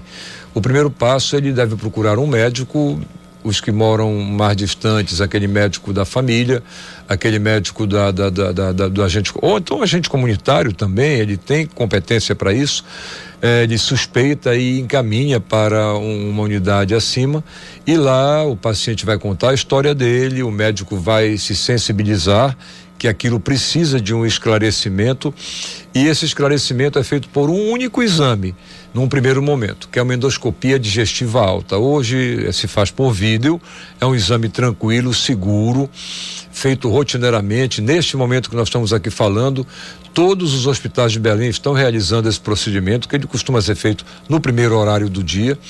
E ele, após o exame e a impressão visual, que já dá uma grande informação, o médico endoscopista recolhe fragmentos de áreas suspeitas e manda para exame histopatológico. O patologista é aquele homem que vai botar aquilo numa lâmina vai olhar no microscópio e aí ele faz o diagnóstico. Olha, isso aqui é câncer. Olha, isso aqui é úlcera. Olha, isso aqui é gastrite. Se ele disser que é câncer, o médico, ao receber essa informação, ele já vai ter uma ideia do grau de comprometimento pelo tamanho da lesão que o endoscopista falou para ele, e ele vai então chamar o paciente, conversar, dar-lhe conhecimento e dizer os próximos passos. Os próximos passos são estadiar. Estadiar é uma forma de classificar a doença e pesquisar se tem aquilo que o leigo chama de raízes. Já está enraizado? é, que são as metástases. Então, vai procurar metástase no fígado, metástase nos pulmões, metástases ósseas, metástases peritoneais. Se já tem barriga d'água, que é a ascite, que fala a favor de comprometimento peritoneal, uma doença muito avançada. Isso é feito através de exame físico, pesquisando gânglios aqui no, acima do, do, do ombro do lado esquerdo, ah, o toque retal e o toque vaginal também dão informações. E além disso, raio-x de tórax para ver como é que está o como é que estão os pulmões, ah, ultrassom de abdômen para ver fígado e outras possibilidades de diagnóstico e o exame mais refinado é uma tomografia computadorizada tóraco-abdominal que vai nos falar do quanto que a doença primária está comprometendo o organismo. Feita esta classificação, aí o médico vai fazer o seu planejamento terapêutico. Ele vai dizer: este paciente é operável ou este paciente é inoperável. Se ele for operável, ele é operável com objetivo de cura ou de paliação. Paliação é dar uma qualidade de vida apenas. E se ele for inoperável, é porque o tumor já invadiu muito, o tumor já. A cirurgia vai mais prejudicar do que ajudar. Aí não vale a pena. É, quero dizer também do grande avanço na área de oncologia clínica. Hoje existem tratamentos é, de imunoterapia, quimioterapia, terapia-alvo, uma série de terapias do conhecimento dos oncologistas clínicos que tem ajudado muito nisso aí, até trazendo uma doença de um estágio avançado para um estágio inferior o que proporciona que o cirurgião possa operar um caso que não era operável. É o que chama de downstaging, ou seja, trazer do estágio 4 para o 3, e aí eu posso trabalhar. Então existe toda uma, um, um, um, todo um ritual que o cirurgião deverá seguir. Por isso eu costumo dizer: não digam câncer não tem cura. Câncer é uma palavra de rótulo mas são milhares de cânceres e cada um com uma característica. Então, os cânceres gástricos precisam sim de um profissional bem qualificado que possa conduzir e oferecer a melhor opção de tratamento para o paciente. É, o temor é tão grande é, é. que muita gente ainda tem esse tabu de não pronunciar é. o nome câncer por é, é, ser algo. Chama-se doença feia. É. Tô com aquela doença algo feia. feio. Isso mesmo, isso é. mesmo. Em relação à programação é, de hoje, esta data ela representa não só um alerta, uma campanha de prevenção, mas dizer, como o senhor bem colocou, que esta doença tem cura, pode ser tratada e, e, e o evitada. paciente pode ser evitada e o paciente ter aí uma longevidade, não? Claro. Nós temos, entre outras campanhas, uma que é a distribuição das ventarolas, tão comum no Círio de Nazaré, que esse ano não vai acontecer, mas é, da forma tradicional, mas eh, nós copiamos aquela ventarola. De um lado, nós temos a logomarca, as informações do que deve e do que não deve fazer, e atrás alguma coisa sobre o câncer gástrico. A logomarca foi uma logomarca muito bem bolada, foi uma logomarca feliz, uma concepção artística. Nós colocamos ao fundo o miriti, que é uma madeira bem nossa, ah, o estômago é a bandeira do Pará a parte superior sadia, a parte de baixo doente e a data de 28 de setembro com a lei. E tudo protegido pela conscientização. Se você conscientizar, não vai ter o problema. Então, é, nessa data, as pessoas perguntam: vai ter palestra, vai ter isso? A palestra significaria 0,0001% de alcance. O mais importante é nós buscarmos os veículos de comunicação e repassarmos isso ao máximo. Os médicos nos seus consultórios hoje estão trabalhando, como sempre, em cima disso, e a gente busca pessoas emblemáticas, icônicas, que possam é, levar adiante essa, essa informação. Então, uma série de notas de filmes, de, de textos vão estar saindo hoje nas redes sociais e nas rádios. Nós sabemos, eu valorizo muito o rádio. Valorizo muito o rádio pelo seguinte: Quando houve aquele furacão, se eu não me engano, foi o Katrina que pegou Nova York, todos os sistemas de comunicação falharam. Falhou a internet, falhou a televisão, falou tudo. Nova York só se comunicava por rádio. A única fonte de comunicação em Nova York, capital do mundo, era rádio. Então, rádio chega em todos os lugares. Eu, quando era menino, tinha um radialista, não sei se ainda é vivo, fazia alô, alô, interior, tá chegando aí a encomenda. Porque chega. O interior vai na casinha mais humilde daquele cara que mora lá no município de Chaves, contra a costa do Marajó, de frente para Mexiana. Chega lá a rádio, estão nos ouvindo. Então, isso é importante. É, é, é, a maior. E se se faz nesse dia, todo mundo de forma maciça. E de vez em quando, durante o ano, a gente fala aqui, fala ali, sem censura chama aqui, a, a cultura chama aqui. A gente vai falando. O importante é fazer a população entender que parte deles é, é, é, é, essa iniciativa de procurar o um médico. O médico não pode buscar o paciente na casa dele.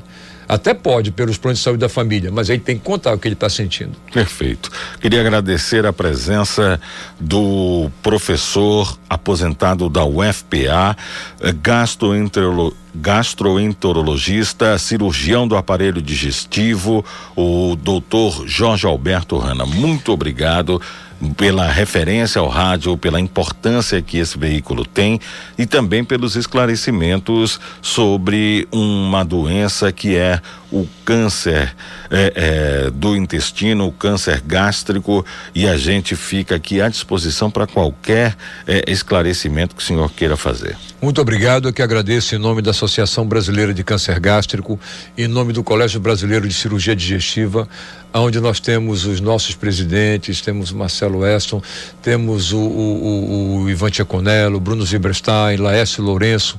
É um time grande de pessoas que são ah, envolvidas com isso tudo por esse Brasil e nós estamos esse ano passando um pouco por essa dificuldade de encontro. Entretanto, isso trouxe para nós um, um, um novo caminho, um novo filão, que é de nós nos falarmos com mais frequência via Internet. virtual. Então, é, é, tem sido, às vezes, de um limão sai uma limonada muito produtiva e gostosa. É isso. Bom dia, saúde, Bom dia. doutor. 9 e 33 agora. Em 2020, a pandemia reinventou a angústia, a dor e a fome. Mas em Belém, o Sírio chega mais cedo para reinventar a solidariedade e o amor ao próximo. Faça sua doação e ajude a diretoria da festa a beneficiar com cestas básicas 25 instituições de caridade. Sírio Solidário 2020. Fé sem distâncias. Apoio Cultura Rede de Comunicação. ZYD 233, 93,7 MHz. Rádio Cultura FM, uma emissora da Rede Cultura de Comunicação. Fundação Paraense de Rádio Difusão Rua dos Pariquis, 3318. Base operacional, Avenida Almirante Barroso, 735. Belém, Pará, Amazônia, Brasil. A mais tribal de todas as festas. Balanço do Rock, quarta, oito da noite.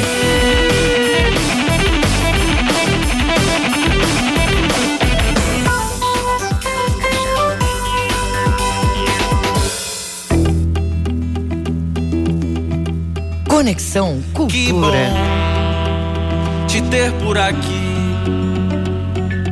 caminhando juntos pelo Pará. E é bom tomar o açaí. Vem de longe, vem provar o tucupi. No Pará tem chamego, tem cor. O vermelho mostra o teu valor. Nós somos a estrela em cima do Equador gente que não sabe, tem que aparecer. Só chegando aqui pra ver e conhecer.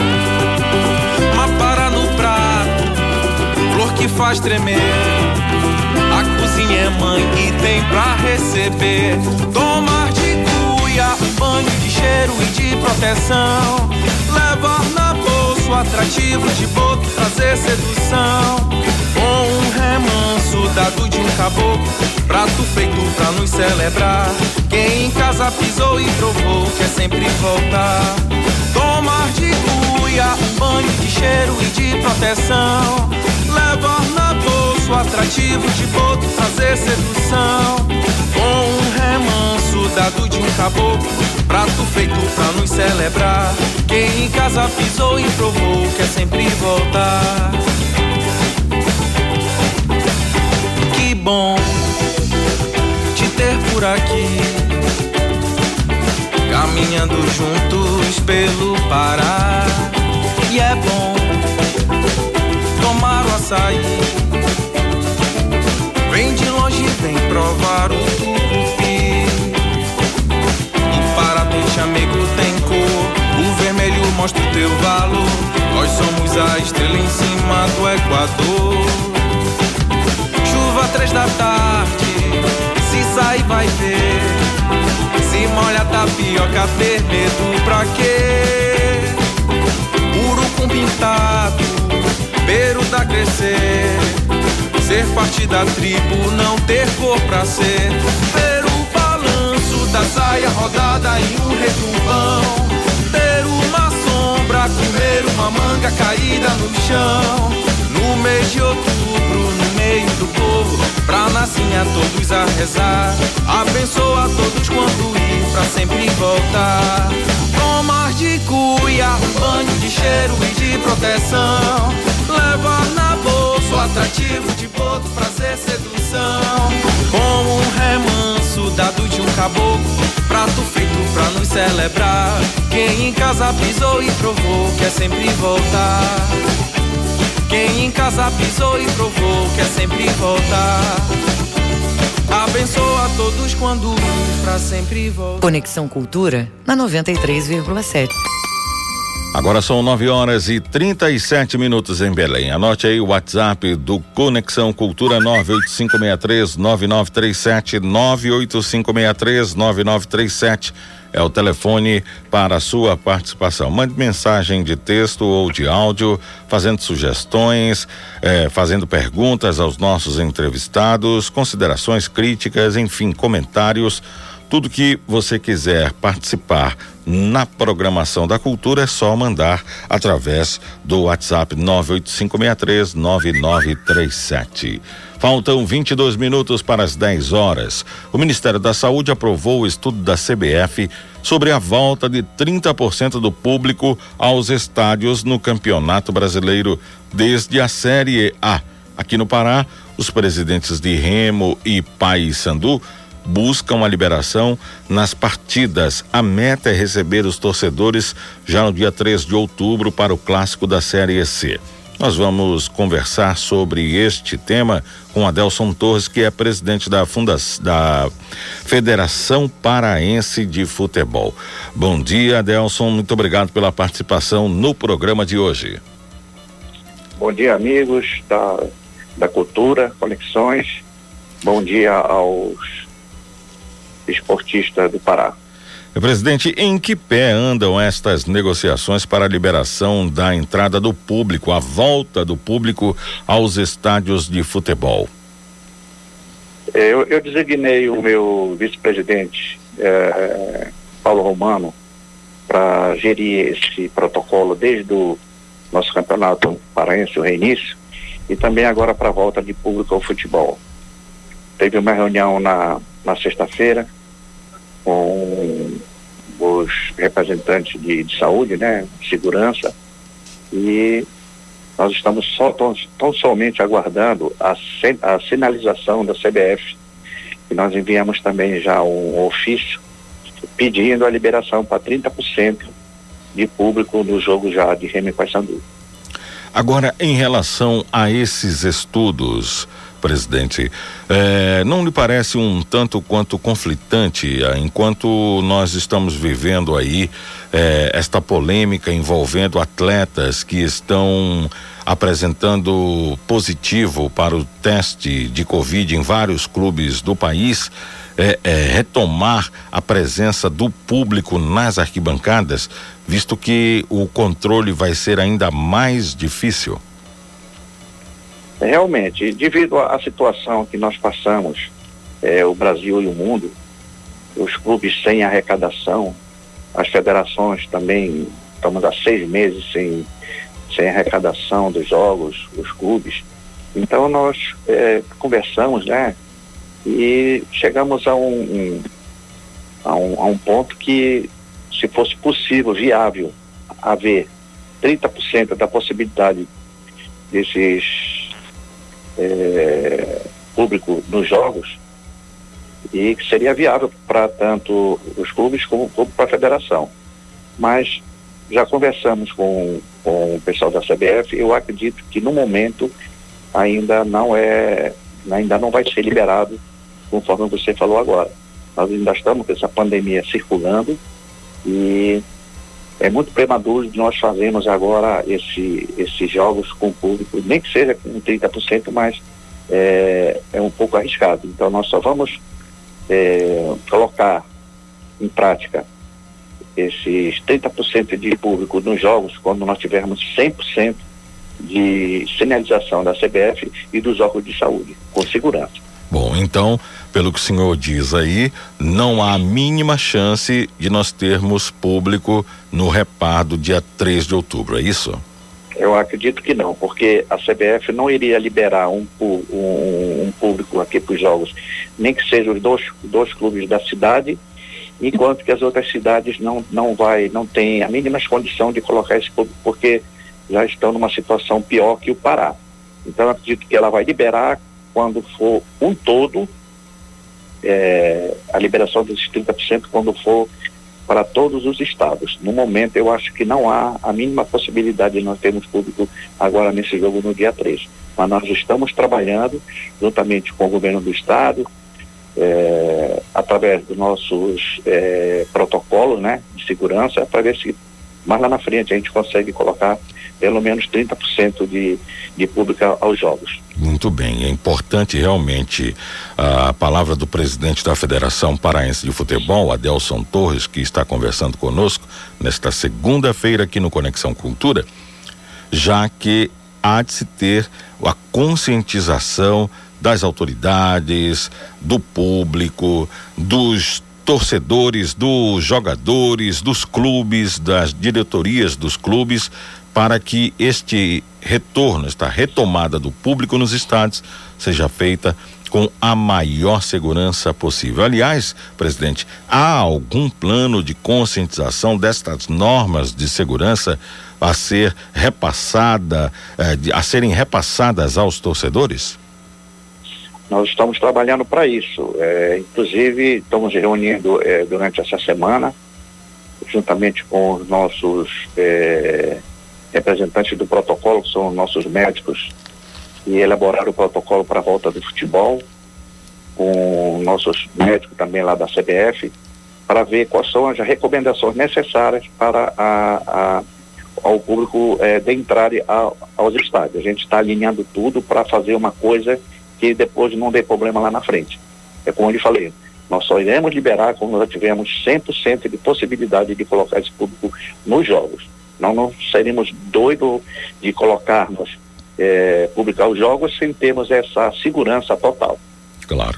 E em relação à ajuda financeira, a CBF está ah, prestando algum auxílio financeiro aos clubes eh, durante esse período em que não há receita oriunda das bilheterias?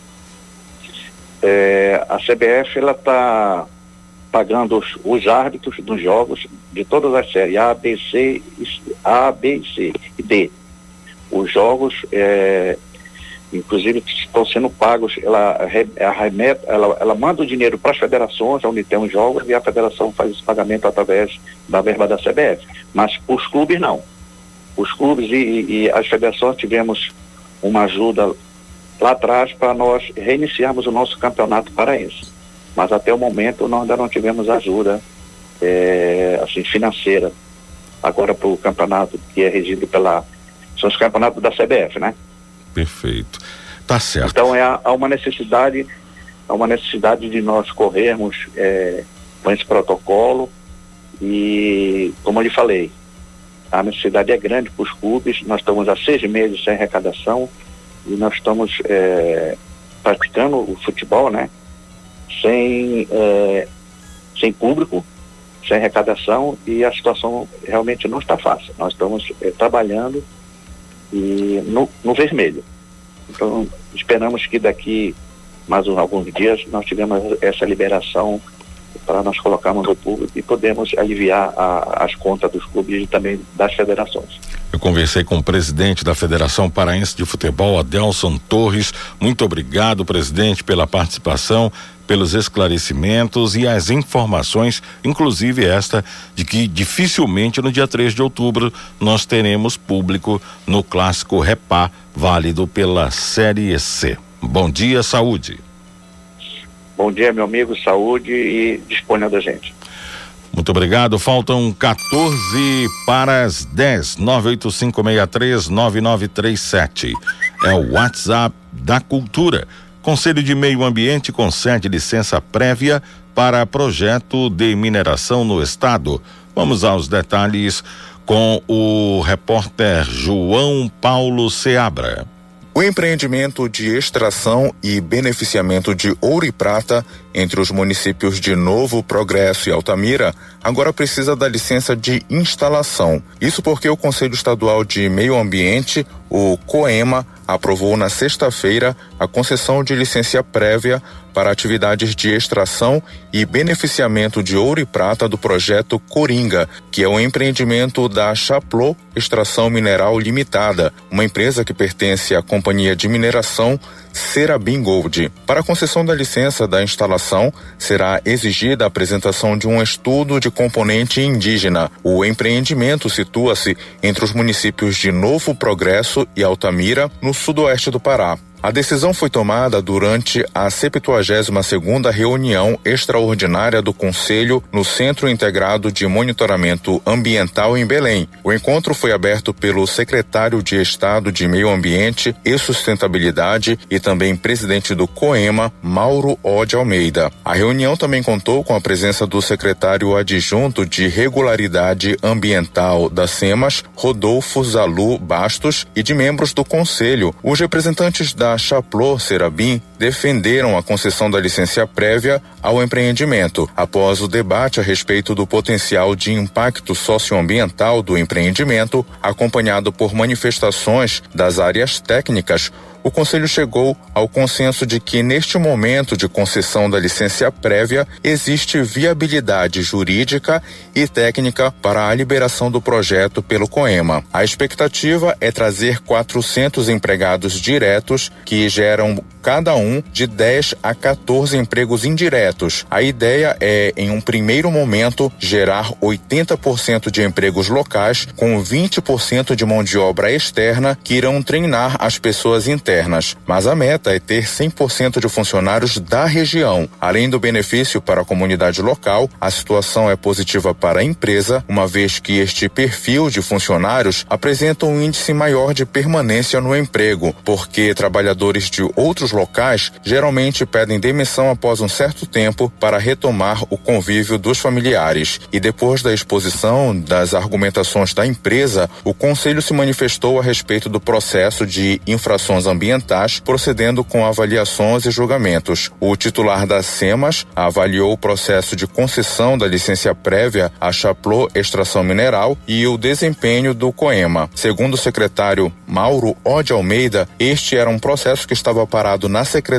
desde 2017, quando ele tramita, e finalmente, desde o ano passado, ele foi sendo ajustado para a tramitação, tratando com a empresa, notificando, fazendo audiência pública, articulando com com outros órgãos como a FUNAI, que é a Fundação Nacional do Índio, pois ainda havia uma dúvida sobre a existência de um componente indígena para ser estudado. E por final decidiu-se emitir a licença prévia e estabelecer como condicionante para a licença de, para a licença de instalação a apresentação do componente indígena. O secretário Mauro Ode Almeida ainda ressaltou que se trata de um projeto de 90 milhões de reais e que vai gerar emprego, fazer com que uma mina desativada volte a funcionar legalmente, adequadamente licenciada. João Paulo Seabra para o programa Conexão Cultura.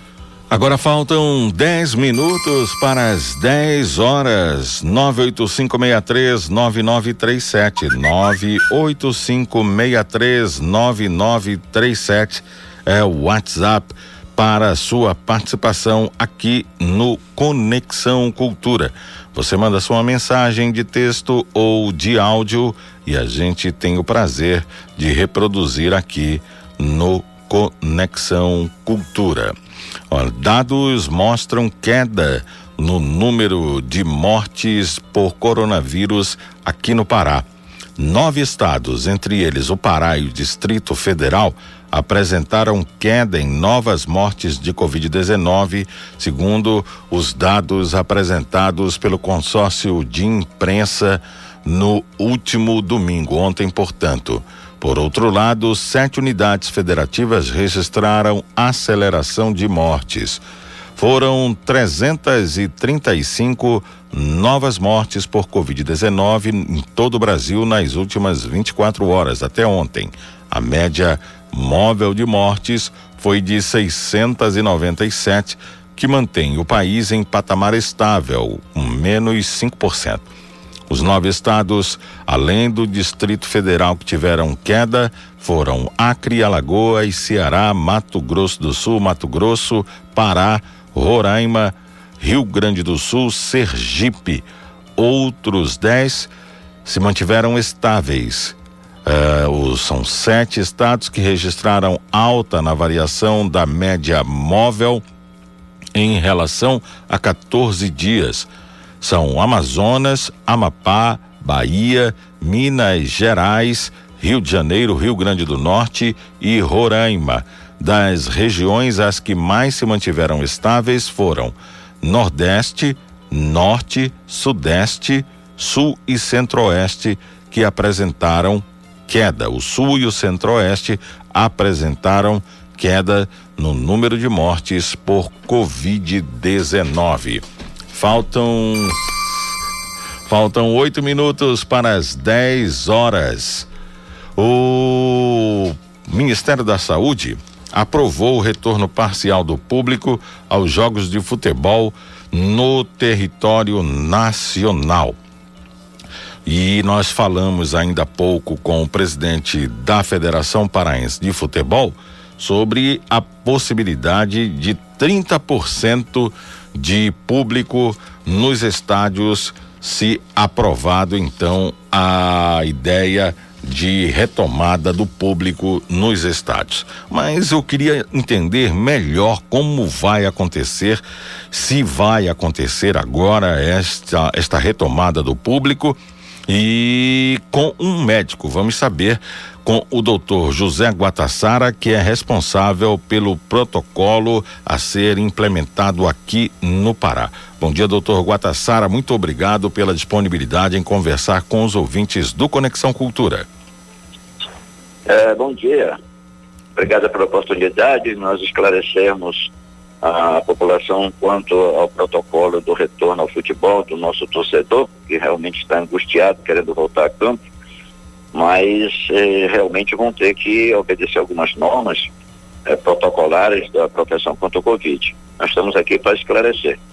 Doutor Gotassara, qual a recomendação para esta retomada do público nos estádios? Como é que o, senhor eh, eh, eh, propõe a colocação da prática do distanciamento e também a não aglomeração? É, a federação preparou um protocolo que, por sinal, foi até elogiado pelo Diogo, que é o responsável pelo setor de Covid da CBF, é, pelo trabalho que a gente está fazendo aqui. Hoje, o estado do Pará, a nível nacional, poderia ser o primeiro estado realmente a liberar a, o torcedor a campo, porque os nossos índices de Covid realmente baixaram consideravelmente, está sobre, entre aspas, controle, mas é, esse protocolo ele tem é, normas rígidas que tem que ser é, cobrado da, da, da, CBF para que seja cumprido. Então, no nosso protocolo tem três, três setores. Primeiro, o pré-jogo, o segundo, que é o jogo, e o terceiro, que é o pós-jogo. O que são, o que são esses, esses protocolos? O que é o, o protocolo do pré-jogo? É todo aquele sistema de proteção que tem que ser é, obrigatoriamente cumprida antes do jogo. Um exemplo, venda de ingresso. Vai ser online, vai ser o pessoal dentro dos veículos sem sair, que são grupos familiares. Segundo, toda a higienização do estádio, toda a, a, a, o distanciamento entre as pessoas, toda a higienização dos ambientes totais, tudo isso antes do jogo. A entrada, o horário de entrada, por que portão vão entrar, distanciamento na entrada, tudo isso é durante o pré-jogo. Durante o jogo, tanto a, a, presença do torcedor na arquibancada, a, o uso de venda de, de alimentos, tudo isso é durante o jogo. E o pós-jogo, que a saída dos, do, dos, dos, das torcidas de campo, teria que sair, não pode sair no mesmo horário, tem que sair primeiro o time A, o time B, qual é o portão que sai, qual é o distanciamento para a saída, né? Ah, todo, toda pessoa que entrar no estádio vai ser testada a temperatura. Então essa preocupação que nós tivemos com os nossos atletas para poder entrar em campo, nós vamos ter também ao nosso torcedor para entrar nas arquibancadas. Então é em cima disso que a gente vai fazer isso, vai ter, cada clube vai ser responsabilizado pela sua torcida, não vai haver venda de, de, de ingresso para a torcida é, é, do visitante, vai ser só mesmo para a equipe local, ah, exceto no jogo Remy Paysandu, que eu acho que não, ainda não, talvez não dê tempo de, de ser de, de, é, colocado em prática isso, porque só vai ser dependendo de uh, a liberação quando todos os estados estiverem realmente nos seus protocolos para poder a CBF liberar oficialmente. A, o Ministério da Saúde já liberou, mas uh, ainda está faltando alguns, alguns, alguns estados que têm realmente o índice muito alto e a preocupação é essa. O nosso estado não, nosso estado já está mais ou menos, entre aspas, estável, né? E isso aí já poderia começar, mas isso realmente cumprido rigorosamente esse protocolo para que não houvesse minha possibilidade de contaminação. Agora eu estava conversando com o presidente da federação e ele falava justamente sobre esta dificuldade e que muito provavelmente não teremos público no Repá. Mas me, me bateu a curiosidade aqui, doutor Guatassara. É, o senhor falou que apenas o mandante vai ter espaço na arquibancada, exceto no Repá. É, como vai funcionar? 15, 15, 15% da torcida do Paysandu, 15 da torcida do Remo? Não, é, possivelmente seja isso, possivelmente seja distribuído é, 50% para cada clube. É isso que nós estamos vendo para poder, já que são dois clubes locais. Mas a, a venda será de responsabilidade do clube. Porque como é que eu vou ter possibilidade de separar numa torcida de, de 30, 40 mil pessoas apenas um, um percentual de 30%? Então vai ficar sob a responsabilidade de cada clube. Perfeito. Mas o senhor há de convir que dificilmente então nós teremos público já nesse repado dia 3 de outubro, não é isso? É, eu acho meio difícil, que está muito em cima. Né? Então acho realmente meio difícil. E é realmente preocupante, porque como é uma coisa nova a nível nacional e mundial, a gente não está preparado para esse tipo de, de, intervenção que todas as instituições, não só é, esportivas, mas profissionais, hospitalares, comerciais, estão tendo. Mas eu acho que possivelmente já lá para outubro, no mês de outubro e diante, a gente já possa ter o nosso torcedor em campo. Agora, doutor Gotassara, só para finalizar essa nossa conversa, o protocolo já foi é, é, entregue à CBF, foi homologado, foi aceito, é, falta apenas o tempo hábil para implantá-lo, é isso? É isso aí. Inclusive, é, o, que nos, o que nos surpreendeu, assim, não é que surpreendeu, que realmente ah, o Paulo e o presidente têm essa preocupação muito grande de tentar fazer o melhor a nível de futebol brasileiro. E é isso que está acontecendo. Ah, quando o Diogo pegou a nossa, a nossa, nosso protocolo, ele olhou e viu realmente que estava tudo certo, tudo, tudo, tudo dentro do, daquilo que realmente é o pensamento deles. E a segurança, que é o principal, estava dentro dos conformes. Então, realmente ele elogiou muito, inclusive que poderia até passar para outros clubes como sendo referência, outros estados como sendo referência. É isso que que foi legal para a gente, para o trabalho que o presidente, o Paulo e todos, todos nós que fazemos parte da federação estamos fazendo para proteger o nosso torcedor e nossos atletas. Perfeito. Doutor José Guatassara, responsável pelo protocolo que vai viabilizar o retorno do público aos estádios no Pará. Muito obrigado pela participação, pelos esclarecimentos. Saúde, bom dia, doutor Guatassara. Bom dia, muito obrigado. Estamos à disposição aí para qualquer esclarecimento. Agradecido. 10 horas em Belém. Conexão Cultura desta segunda fica por aqui. Se você quer ouvir o programa de hoje, é só acessar o Castbox. Lá tem a página do Jornalismo Cultura e as edições anteriores a esta, inclusive a de hoje, já já disponível para você. Tenha um excelente dia, saúde. Até amanhã, às 8, logo depois do Jornal da Manhã. Tchau, pessoal. 10 horas. Daqui a pouquinho tem Paulo Brasil. Conexão Cultura.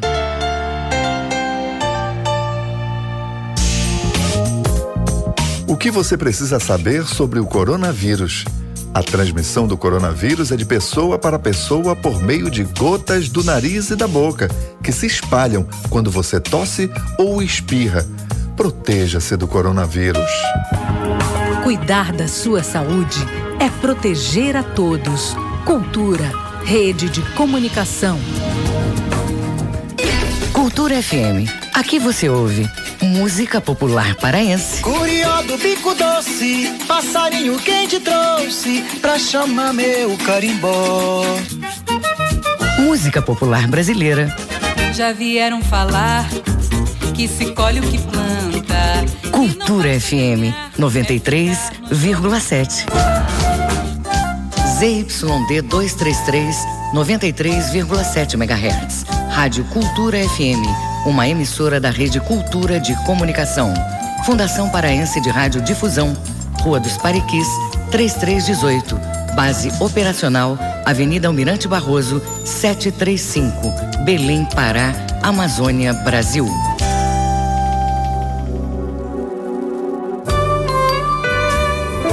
De segunda a sexta, às duas da tarde, na Cultura FM, Coletânea. Produção e apresentação, Paulo Brasil.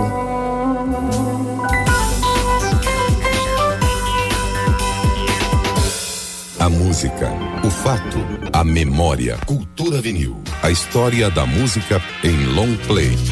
Em 1971, Charles Mason e a Guerra do Vietnã assombram os Estados Unidos. A guerra espacial tem um ano bastante movimentado. Por me deixar respirar, por me deixar existir.